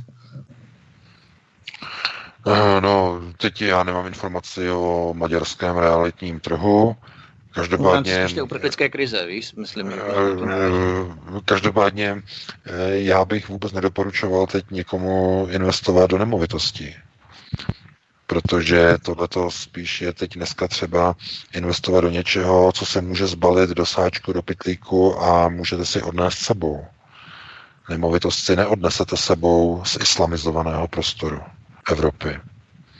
No, to já teď jako tohle je zásadní. Tak to, paní bych poradil, dělejte nebo investujte do toho, do čeho investují nejbohatší lidé eh, západní civilizace. Nakupují pozemky v severských oblastích. No, v, severní Kana- v, sever, v severní Kanadě, v severní Kanadě, v Grónsku. Investujte do vody. To je důležité. Znamená například do prostředků na čištění vody. Ehm, velmi zajímavá investice je, eh, jakým způsobem získávat třeba vodu, eh, nebo řekněme ty nové speciální čističky odpadních vod, eh, které dokáží vlastně úplně nejhnusnější, nejhnusnější vodu, kterou si představíte, dokážou předělat a přetvořit normálně na pitnou vodu. To je hodně moderní, hlavně v těch oblastech, kde je nedostatek vody, které jsou třeba znečištěné kvůli suchům, různými Eh, nečistotami a bahnem, když jsou povodně a sesuvy půdy, jak teď třeba vidíme eh, zrovna teď ve Švýcarsku, nebo kde teď bylo prostě ty sesuvy půdy obrovsky eh, kvůli, kvůli tomu, že je půda suchá, začne pršet a začnou velké sesuvy půdy. Takže investovat, podívejte se Maďarsko. V Maďarsku, když koupíte nějaký pozemek, tak koupíte a budete ho nabízet, řekněme, německým zákazníkům. Teda Maďarsku, maďarským zákazníkům samozřejmě. Uh, jestli je to zajímavá příležitost, no tak pokud koupíte nějaký uh, byt nebo nějaké byty nebo domky například v Budapešti nebo v jiném nějakém větším městě v Maďarsku, tak se to může třeba vyplatit, ale trochu mi potom uniká hm, jako smysl tohoto, jako za jakým účelem teda ty nemovitosti paní bude chtít kupovat. Eh, eh, předpokládám, že kvůli biznesu ani ne. Protože kvůli biznesu se to dělá přesně obráceně. Když chcete mít biznis, tak eh, prodáváte a nabízíte nemovitosti migrantů. Protože z toho je velký vývar a velký biznis. Vy tady, co dělají podnikatele tady, tady v Německu. Pronajímání nemovitostí migrantům je obrovský biznis, protože je, je naprosto nekonečný. Protože to platí všechno německá vláda těm majitelům těch nemovitostí, které pronajímají migrantům. Takže paní to myslela jako, že nakoupí nemovitosti v Maďarsku a tam je bude nabízet, ale potom jak komu, jaké klientele, jaká bude cílovka. To znamená, to mě zajímá, jaká bude cílovka. Jestli to chce jako investici na důchod, eh, eh, tak jako otázka je zase jiná. Jak dlouho bude u moci v Maďarsku Orbánova vláda, než tam třeba přijde nějaký neoliberál znovu k moci a nasune tam ty migranty i do toho Maďarska. To je otázka. A jak dlouho chcete, uh, chcete investovat do té nemovitosti? Protože to je otázka, chápete? Víte, hmm. víte, co to je nemovitost? Problém nemovitosti je v tom, že ji nemůžete odnést. Nemůžete ji zbalit. Když dojde ke znárodnění, tak tu nemovitost neodnesete. Když se tam nasunou migranti po pádu Orbánovy vlády za deset let, nebo jestli někdy nastane nebo nenastane pád Orbánovy vlády, tak tam budou migranti a jste na stejné situaci jako tady v Německu. Takže na jak dlouho paní plánuje tohleto investovat? Nebo tuto investici? To je problém, to není na náš pořád, opravdu to je na investiční uh, nějakou diskuzi s nějakým investičním poradcem na dlouhodobé investice. Tohleto tady nemáme čas, takže já se omlouvám, musíme dát prostor dalším volajícím. Určitě nemovitost nelze odnést, eh, účastníci H-systému by o tom mohli vyprávět. Ano, tak. přesně tak. Přesně. No. Eh, máme další telefon, pardon. Takže můžete mluvit, jste vysílání. Ano, děkuji, všechny zdravím, tady Lenka, všechny zdravím. Já jsem se chtěla zeptat, proč si pan VK myslí, že současný sucho a teplo se nemůže zvrátit. Když přeci koliká v minulosti eh, byly sucha, když třeba se teďko odhalují ty, říkají tomu hledový kameny, kde jsou vlastně nápisy, kam až klesla voda v určitých obdobích v minulosti. Tak proč si pan VK myslí, že tohle to už je nějaký dlouhodobý nebo nezvratitelný, když přeci oni jsou schopni před předpovědět počasí tak na tři dny, na týden možná, tak jak můžeme vědět, že se to třeba za tři roky, za čtyři roky, za pět let neotočí, tak jak to bylo mnohokrát v minulosti. A pak jsem se ještě chtěla zeptat, pan VK už jsem do toho dvakrát otek, jestli eh, tohleto počasí, tohleto sucho nemají taky e, jako na svědomí lidi, myslím jako ne svoji činností neúmyslnou, ale úmyslně, třeba, eh, třeba pomocí harpu nebo chemtrails a podobně. Tak to je všechno, děkuji, do poslouchat. No, já děkuji za dotaz. Tak eh, na tu druhou otázku teda hned, když, když vodní utíkám prý, nevím, se nepamatuju, eh, tak, tak to, to, jestli lidé ovlivňují, no samozřejmě, že ovlivňují. Eh, však zrovna zmín, zmíněné chemtrails jsou vlastně jedním způsobem, jak jim odvrátit z naší planety mikrovlné záření, které přichází ze Slunce které ohřívá eh, planetu na mikrovlné bázi. Proto si všimněte, že jsou třeba zrovna paní, nevím, jestli zrovna paní Lenka to byla, nebo jiná posluchačka, že, že říkala, že eh, zaregistrovala, že v Americe, jak byly ty požáry, tak ta, že, že tam prostě byly auta v rozteklém asfaltu, zapadla do země, ale nikde nebyl žádný požár okolo. No tohleto je typickým příkladem toho, jak funguje mikrovlné záření. Mikrovlnné záření vám nic nezapálí, ale rozehřeje vám hmotu na vysokou teplotu. Bez ohně. To znamená, ano, eh, rozprašování chemtrails, pokud se o to trošku zajímáte, tak eh, tím základem, tím fundamentem těch chemických sloučenin, které jsou rozprašovány, je oxid stříbra. Oxidy stříbra. To je kov. No a ten kov v atmosféře funguje jako zkrat, zkratovač. Je to stejné, jako když si dáte, hlavně to neskoušejte, prosím vás, jo, ale příklad, jako když dáte nějaký kov do mikrovlnky, tak se zajiskří, dojde ke zkratu a ano. mikrovlnka přestane fungovat. Ano. Takhle fungují chemtrails. Jejich úkolem je zkratovat mikrovlné záření, aby nedocházelo k, k, k, k mikrovlnému ohřevu povrchu země. Hlavně tedy nad městy jsou prováděny chemtrails, kde žijí lidé, Hlavně tam, proto si všimněte, že letadla hlavně nad velkými metropolemi rozprašují tyhle, ty, tyhle ty svinstva. Takže to je kvůli mikrovlnému e, záření ze slunce. Kvůli tomu. Ale e, jaký to má vedlejší efekt?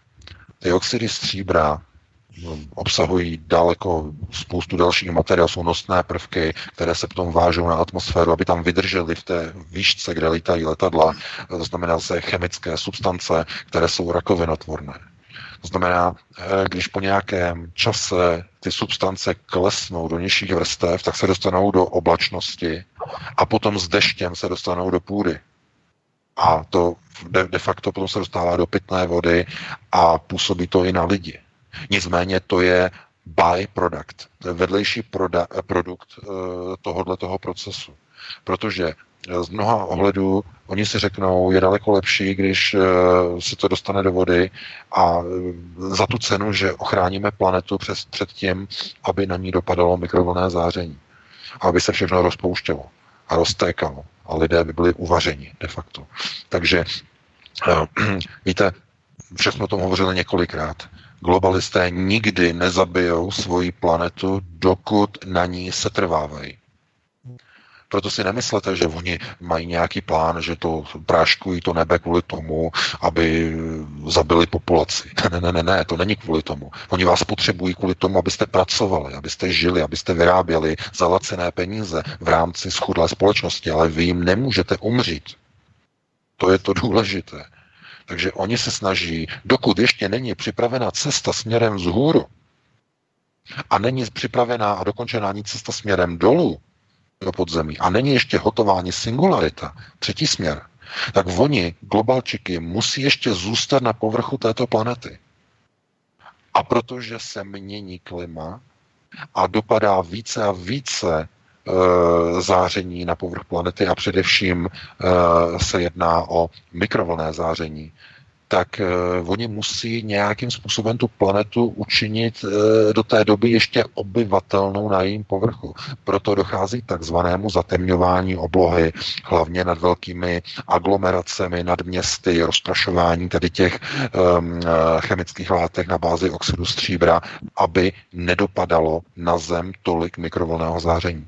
Takže to je komplexní téma, je to svinstvo, to jsou svinstva, která se potom dostávají do vody samozřejmě to, jako, to je vedlejší efekt, vedlejší produkt toho a čím více se zatemňuje, protože ta, eh, to záření je stále silnější a silnější, tím více se dostává potom po dešťových srážkách do vody. A jak to chtějí řešit globalčiky? No, že bude pršet méně a méně. Aby se té vody dostávalo do těch spodních, aby se těch svinstev do té spodní vody dostávalo méně a méně. To znamená, co to je? To je vytloukání klínu mhm. klínem. To je ten proces. Protože kdyby pršelo, tak jako pršelo ještě před 15-20 lety, tak při dnešní intenzivně, intenzitě chemického ovlivňování počasí, to znamená rozpršování chemtrails, by dneska bylo ve vodě tolik těch svinstev, že už by eh, dvě třetiny populace měly tolik rakovin a měly by tolik degenerativních onemocnění, že by civilizace vymřela. Takže co oni, eh, oni, oni, oni začínají uvažovat, říkají, no jak to udělat, aby se to nedostávalo do té vody? No, když bude méně pršet, tak se to dolů do té vody nedostane. To znamená, omezíme dešťové srážky. A tohle to si musíte potom probrat, musíte si se nad tím zamyslet, musíte si to dát do, do souvislosti a tak dále a tak dále. Není to nic pěkného.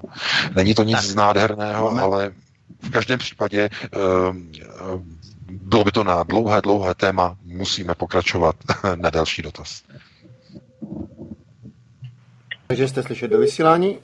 Dobrý den, znova se vracím k tomu svému dotazu ohledně toho bydlení jste vypadli prostě a VK slyšeli jenom to Maďarsko, já jsem se rozhodla investovat do Bulharska do apartmánu a do Maďarska do domu, do domu do Balatonu, protože tam bych teda, je mi 50 a tam bych zřejmě zakotvila. A do toho Bulharska bych, pokud by to se třeba. A e, jako já už nevím, jako, mohla by si koupit apartmán v Egyptě, na Malorce, kdekoliv, ale hledám bezpečnou destinaci. A uh, to VK říká o tom dešti. Uh, uh, to už tady bylo. To už tady všechno bylo. Já jsem se nechala udělat rozbor. Já mám obrovský rodinný barák, obrovský. A nechala jsem se udělat uh, jako ze studny, kterou vyvrtal můj děda někdy v roce 1800 98 a nechala jsem si udělat rozbory a bylo mi špatně. Jo? Tak jenom kdyby mi tak nějak mohl potvrdit, jestli uvažuji dobrým směrem, nebo jestli se mám úplně vykašlat mm-hmm. na ty investice, nebo já prostě nebudu investovat do Norska nebo do nějakých student. To, to, to nebudu dělat. Dobře, děkujeme. Dobře, děkujeme, musíme opravdu ofrem. No. Eh, děkujeme, za dotaz. Je pravda VK, že mnoho britských občanů třeba utíká do Rumunska, do hor, do Karpat, kde si kupují také jako nemovitosti eh, a chtějí tam dožít právě proto, že už islamizovaná hmm. Británie není možné, tak... Uh, no takhle, takhle. Zase, zase takhle, Britové proti islamismu nic nemají. Oni mají něco proti hlavně Polákům a gastarbeiterům, mimochodem. V Britech si jako nemyslete, že jsou to nějaký extra proti migranti nebo proti no, muslimáci, to vůbec ne. Uh, oni takhle, ale pozor, Britové odcházejí kvůli tomu, že tam je lacino. To je ten důvod. Oni totiž co? Oni berou britský důchod, librový důchod a jdou bydlet do, do nejlacinější země Evropské unie. a to je motivováno pochopitelně finančně finančně a jdou do místa, kde eh, je tak nějak čisto, kde není zrovna moc domorodců, jo, takže do vyšších oblastí, někam do hor, eh, romantika, že jo, na stará kolena a tak dále, a tak dále. Jestli tohle je nějaké řešení pro někoho, pro někoho to může být zajímavá věc na důchod, ale každopádně paní bych poradil, eh, poku, já jsem pochopil, že to chce pro sebe na dožití, jo, na důchod, tak jsem to pochopil měla by teda investovat tam, kde ví, že to bude bezpečné za 20, 30, 40 let a hlavně, že za těch 20, 30, 40 let tam bude voda. Na tady to se musí zaměřit. A pokud tady ty dvě podmínky budou splněné, to znamená, že i za 40 let tam bude bezpečně a i za 40 let tam bude voda, tak takové místo eh, k investování do baráčku na dožití je naprosto v pořádku. To bych doporučil. Tak, Máme další telefon. Takže máme telefon zdaleka, jste slyšet do vysílání, můžete mluvit. Tak, neslyšíme nic. Halo? Telefon běží, mám to tady. Aha. Je modulace zřejmě nefunguje. A, takže to, to nevydržel, škoda. Jinak tady mám e-mail, aby jsme taky vyšli nějaký e-mail, který je k tématu. A volá znova ten samý. Tak jste slyšet do vysílání rovnou, můžete mluvit? Dobrý večer, je mě slyšet? Ano, dobrý večer, můžete mluvit. Já volám z Anglie, Ivan z Anglie. Chtěl bych se zeptat pana Beka, jestli by bylo výhodné po 14 letech eh, pobytu v Anglii eh, skešovat, takzvaně skešovat eh, daně, nechat si vyplatit zpětně daně, vzhledem k tomu, že Eh, systém, důchodový systém do budoucna je velmi nejistý. To je jedna věc. A jinak chtěl ještě připomenout, jak vaše vysílání eh, vlastně všechno se zapada, eh, souhlasí, souvisí. Já jsem před asi 14 dny poslouchal pořad na ČT2 s panem Hanslíkem, pomínkový pořad, hostoval tam tenkrát pan Ladislav Županič, který vzpomínal e, svoji kariéru. A vlastně v jedné chvíli e, vyzdvihoval cenu Tálie, kterou dostal v roce 2004 e, za roli, kde stvárnil roli transvestity. A trošku se tomu pousmál a zahrál to jako vtip takže už v roce 2004 byly tyto manipulace na, eh, na takové eh, LGBT a tak dále. Eh, vlastně po deseti, po jedenácti letech potom začala ta uprchlická krize. Tady to jsem chtěl jenom připomenout, jak mě to všechno do sebe zapadá, to, co jsem od vás střebal z vašeho vysílání, z vašich zpráv. Takže kdybyste mi ještě mohl odpovědět teda na ty, na ty daně z Anglie. Děkuji. Hmm. Mějte se hezky, Ivane, zdravíme do Anglie. No, tak, taky zdravíme. No, co se týče, já jsem, pochopil, já jsem pochopil, že pan Ivan je uh, českým občanem, nemá občanství Británie, předpokládám. No a vzhledem k tomu, že chystaný Brexit má velmi zvláštní parametry, Eh, tak není vůbec zaručeno, že eh, neobčanům Velké Británie, to znamená ti, kteří tam jsou jako řekněme jenom rezidenti, kteří přišli z jiné země, tak jestli jim budou i po Brexitu garantovány sociální benefity. To je otázka. To, hm, tohle to by bylo spíš jakoby kři, věštění z křišťálové koule teď momentálně a hm, je docela možné, že dojde k nějaké dohodě, že Evropanům budou garantovány sociální jistoty i po Brexitu eh, bez žádných omezení, ale tohle to zatím je ve hvězdách. Protože Británie je momentálně opravdu jako nevypočítatelná, pokud se jedná o vládu Terezy May. Ta je opravdu nevypočítatelná v téhle chvíli. To znamená, jak se bude chovat Británie v, za pár let k bílým gastarbeiterům z Evropské unie. Když vidíme, jak se chovala k Tommy Robinsonovi. Když vidíme, jak se chovala v případě skandálního soudního rozsudku, který osvobodil vraha českého občana, kuchaře, pana Makary. Tohle to je otázka, jestli v takové zemi někdo chce žít nebo spoléhá na to, že tam bude mít eh, garantované sociální eh, zabezpečení a daně a tohle to všechno, nebo si to má nechat zpětně vyplatit a odstěhovat se. Nevím, nedokážu v této chvíli mm, nějak poradit, ani nechci, protože abych někomu třeba neublížil nebo ho nepoškodil nějakou radu, která by se ukázala jako třeba unáhlená. Eh, to rozhodně ne, ale pánovi doporučím, aby sledoval především eh, vyjednávání mezi Londýnem a Bruselem ohledně vystoupení a ohledně Brexitu. Tam bych byl opravdu velice opatrný a velmi pečlivě bych to sledoval, jaké budou parametry. Protože pokud ty parametry Brexitu budou takové, jako se ukazuje, že by mohly být, to znamená skoro nulové, to znamená tvrdý Brexit, bez žádných dohod, tak eh, tam budou potom následovat opravdu strašné děsivé scény v následujících letech. Evropané nebudou mít eh, v Británii žádné zastání. Jo? A vy víte, že v Británii je obrovská nenávist ke gastarbeiterům. Mluvím o Polácích, o Češích, o Slovácích, Bulharech, Maďarech, Rumunech, o všech těchto lidech. Jim tam nevadí, že jsou tam muslimové, jim nevadí, že jsou tam pákistánci, jim vadí polský automechanik, který tam přišel pracovat, když to takhle přirovnám. Takže eh, každý si to musí tak nějak přebrat, kdo tam žije, musí dobře sledovat uh, ta vyjednávání Londýna uh, s Bruselem a být na pozoru. A jakmile se ukáže, že Brexit bude tvrdý, to znamená bez žádných garančních dohod s Bruselem a pro občany Evropské unie, v tom okamžiku všechno skešovat, všechno speněžit a odstěhovat se z Velké Británie. To bych doporučoval v takovém případě. Tak, máme poslední telefon. Takže poslední telefonáře do vysílání, jste slyšet? Ano, halo. Dobrý večer, můžete hovořit. Dobrý večer, zdravím vás všechny ve studiu, pana VK i, i moderátory.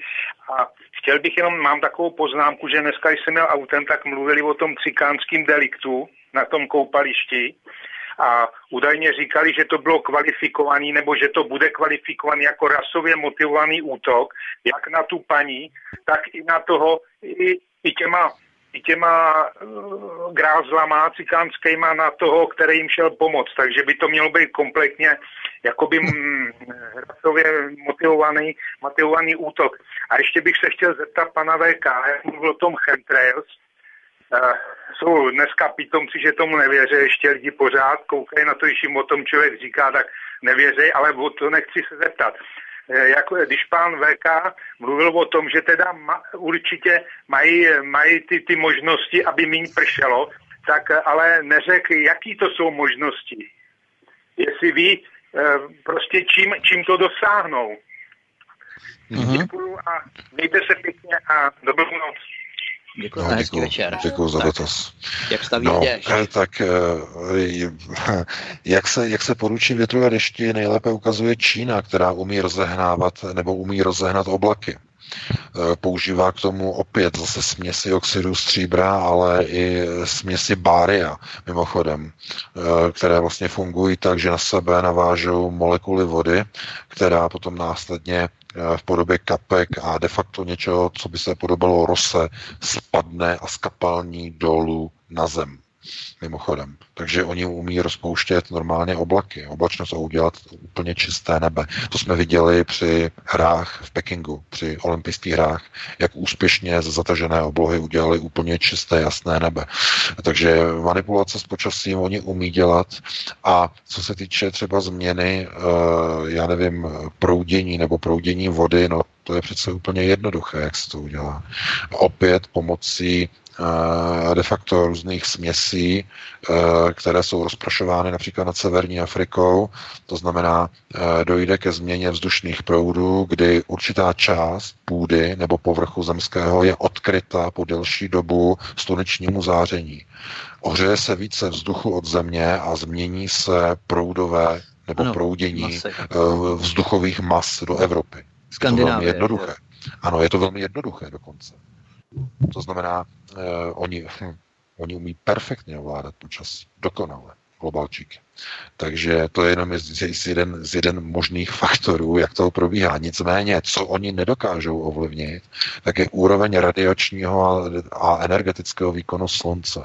To znamená e, zejména mikrovlné záření to oni nedokážou jako nějak eh, vynulovat, ale dokážou ho odstínit tím právě, že nad eh, nejrozsáhlejšími oblastmi, eh, řekněme obydlenými oblastmi západní Evropy, Severní Ameriky, tam, kde je největší koncentrace lidí, které potřebují ochránit, v uvozovkách ochránit, protože to za strašnou cenu mimochodem, tak tam rozprašují chemtrails.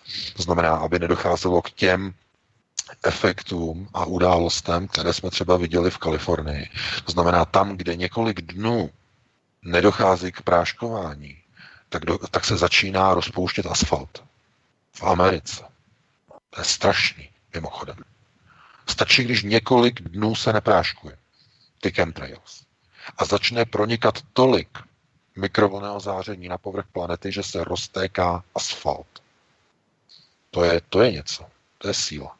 Takže eh, víte, proto globalisté a všichni bohatí lidé kupují jako zběsilí pozemky v severní Kanadě, v Grónsku, na Novém Zélandu. Vždycky se dívejte na to, co dělají nejbohatší lidé. Vždycky. To je, to je pravidlo už od starověku. Hmm, a, oni říkají, nebo to je zase italské přísloví, že když je zlé, dívejte se, co dělají bohatí lidé a krysy. Obojí vám dobře poradí. Kam utíkají. Jo? Bohatí lidé a kresly.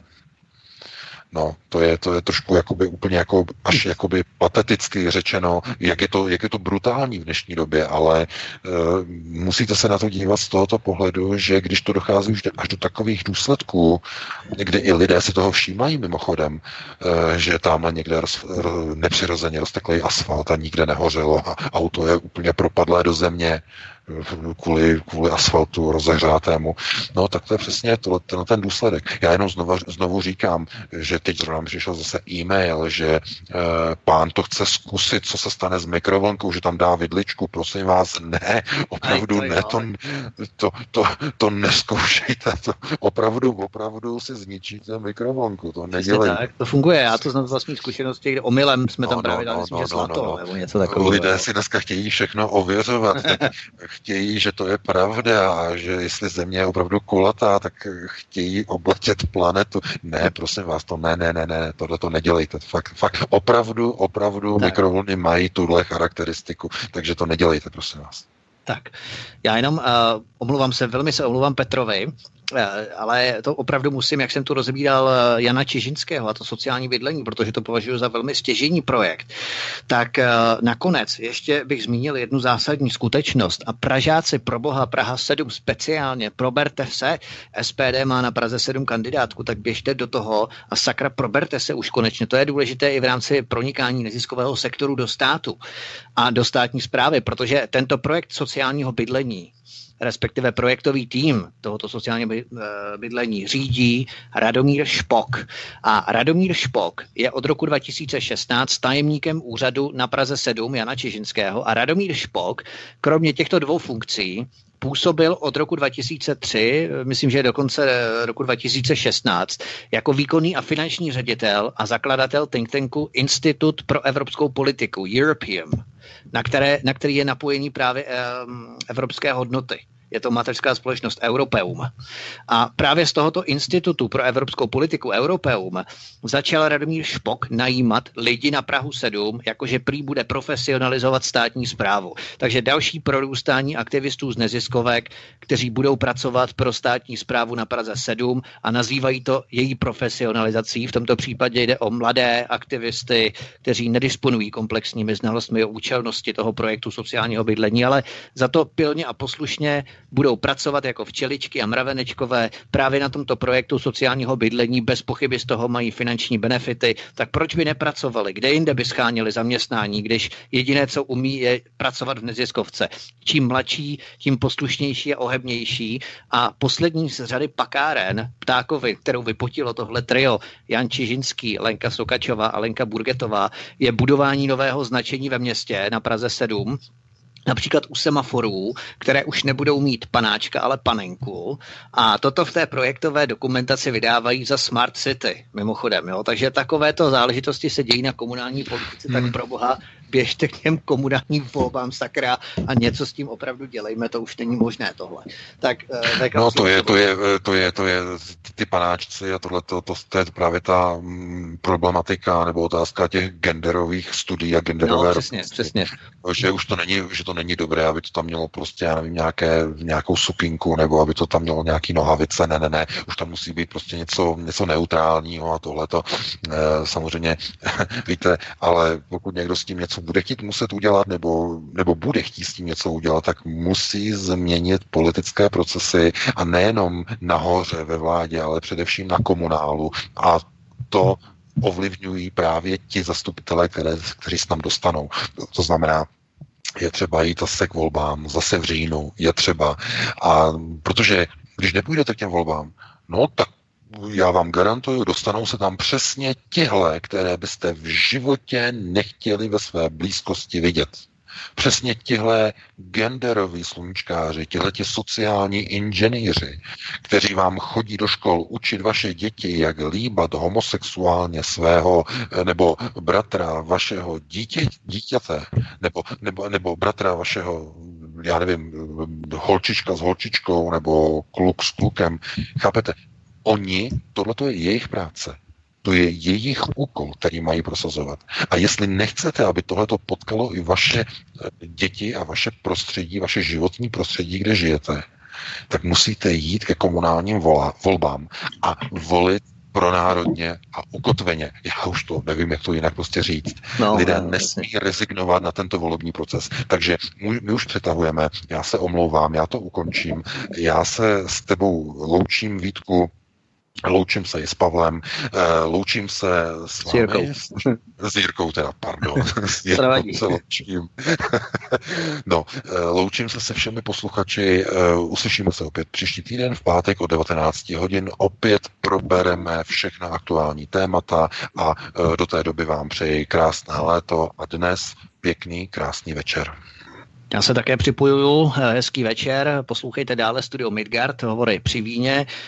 Víkend, eh, další týden jsme tu opět v pátek od 19 hodin. My se omluváme jednak za technické komplikace, za výpadky, za zdržení ohledně telefonátů, ale to jsou prostě věci komunální volby, které, když se někdo ptal na pana Jana Čižinského, jsme museli prostě říct, nikdy jinde bychom se k tomu nedostali.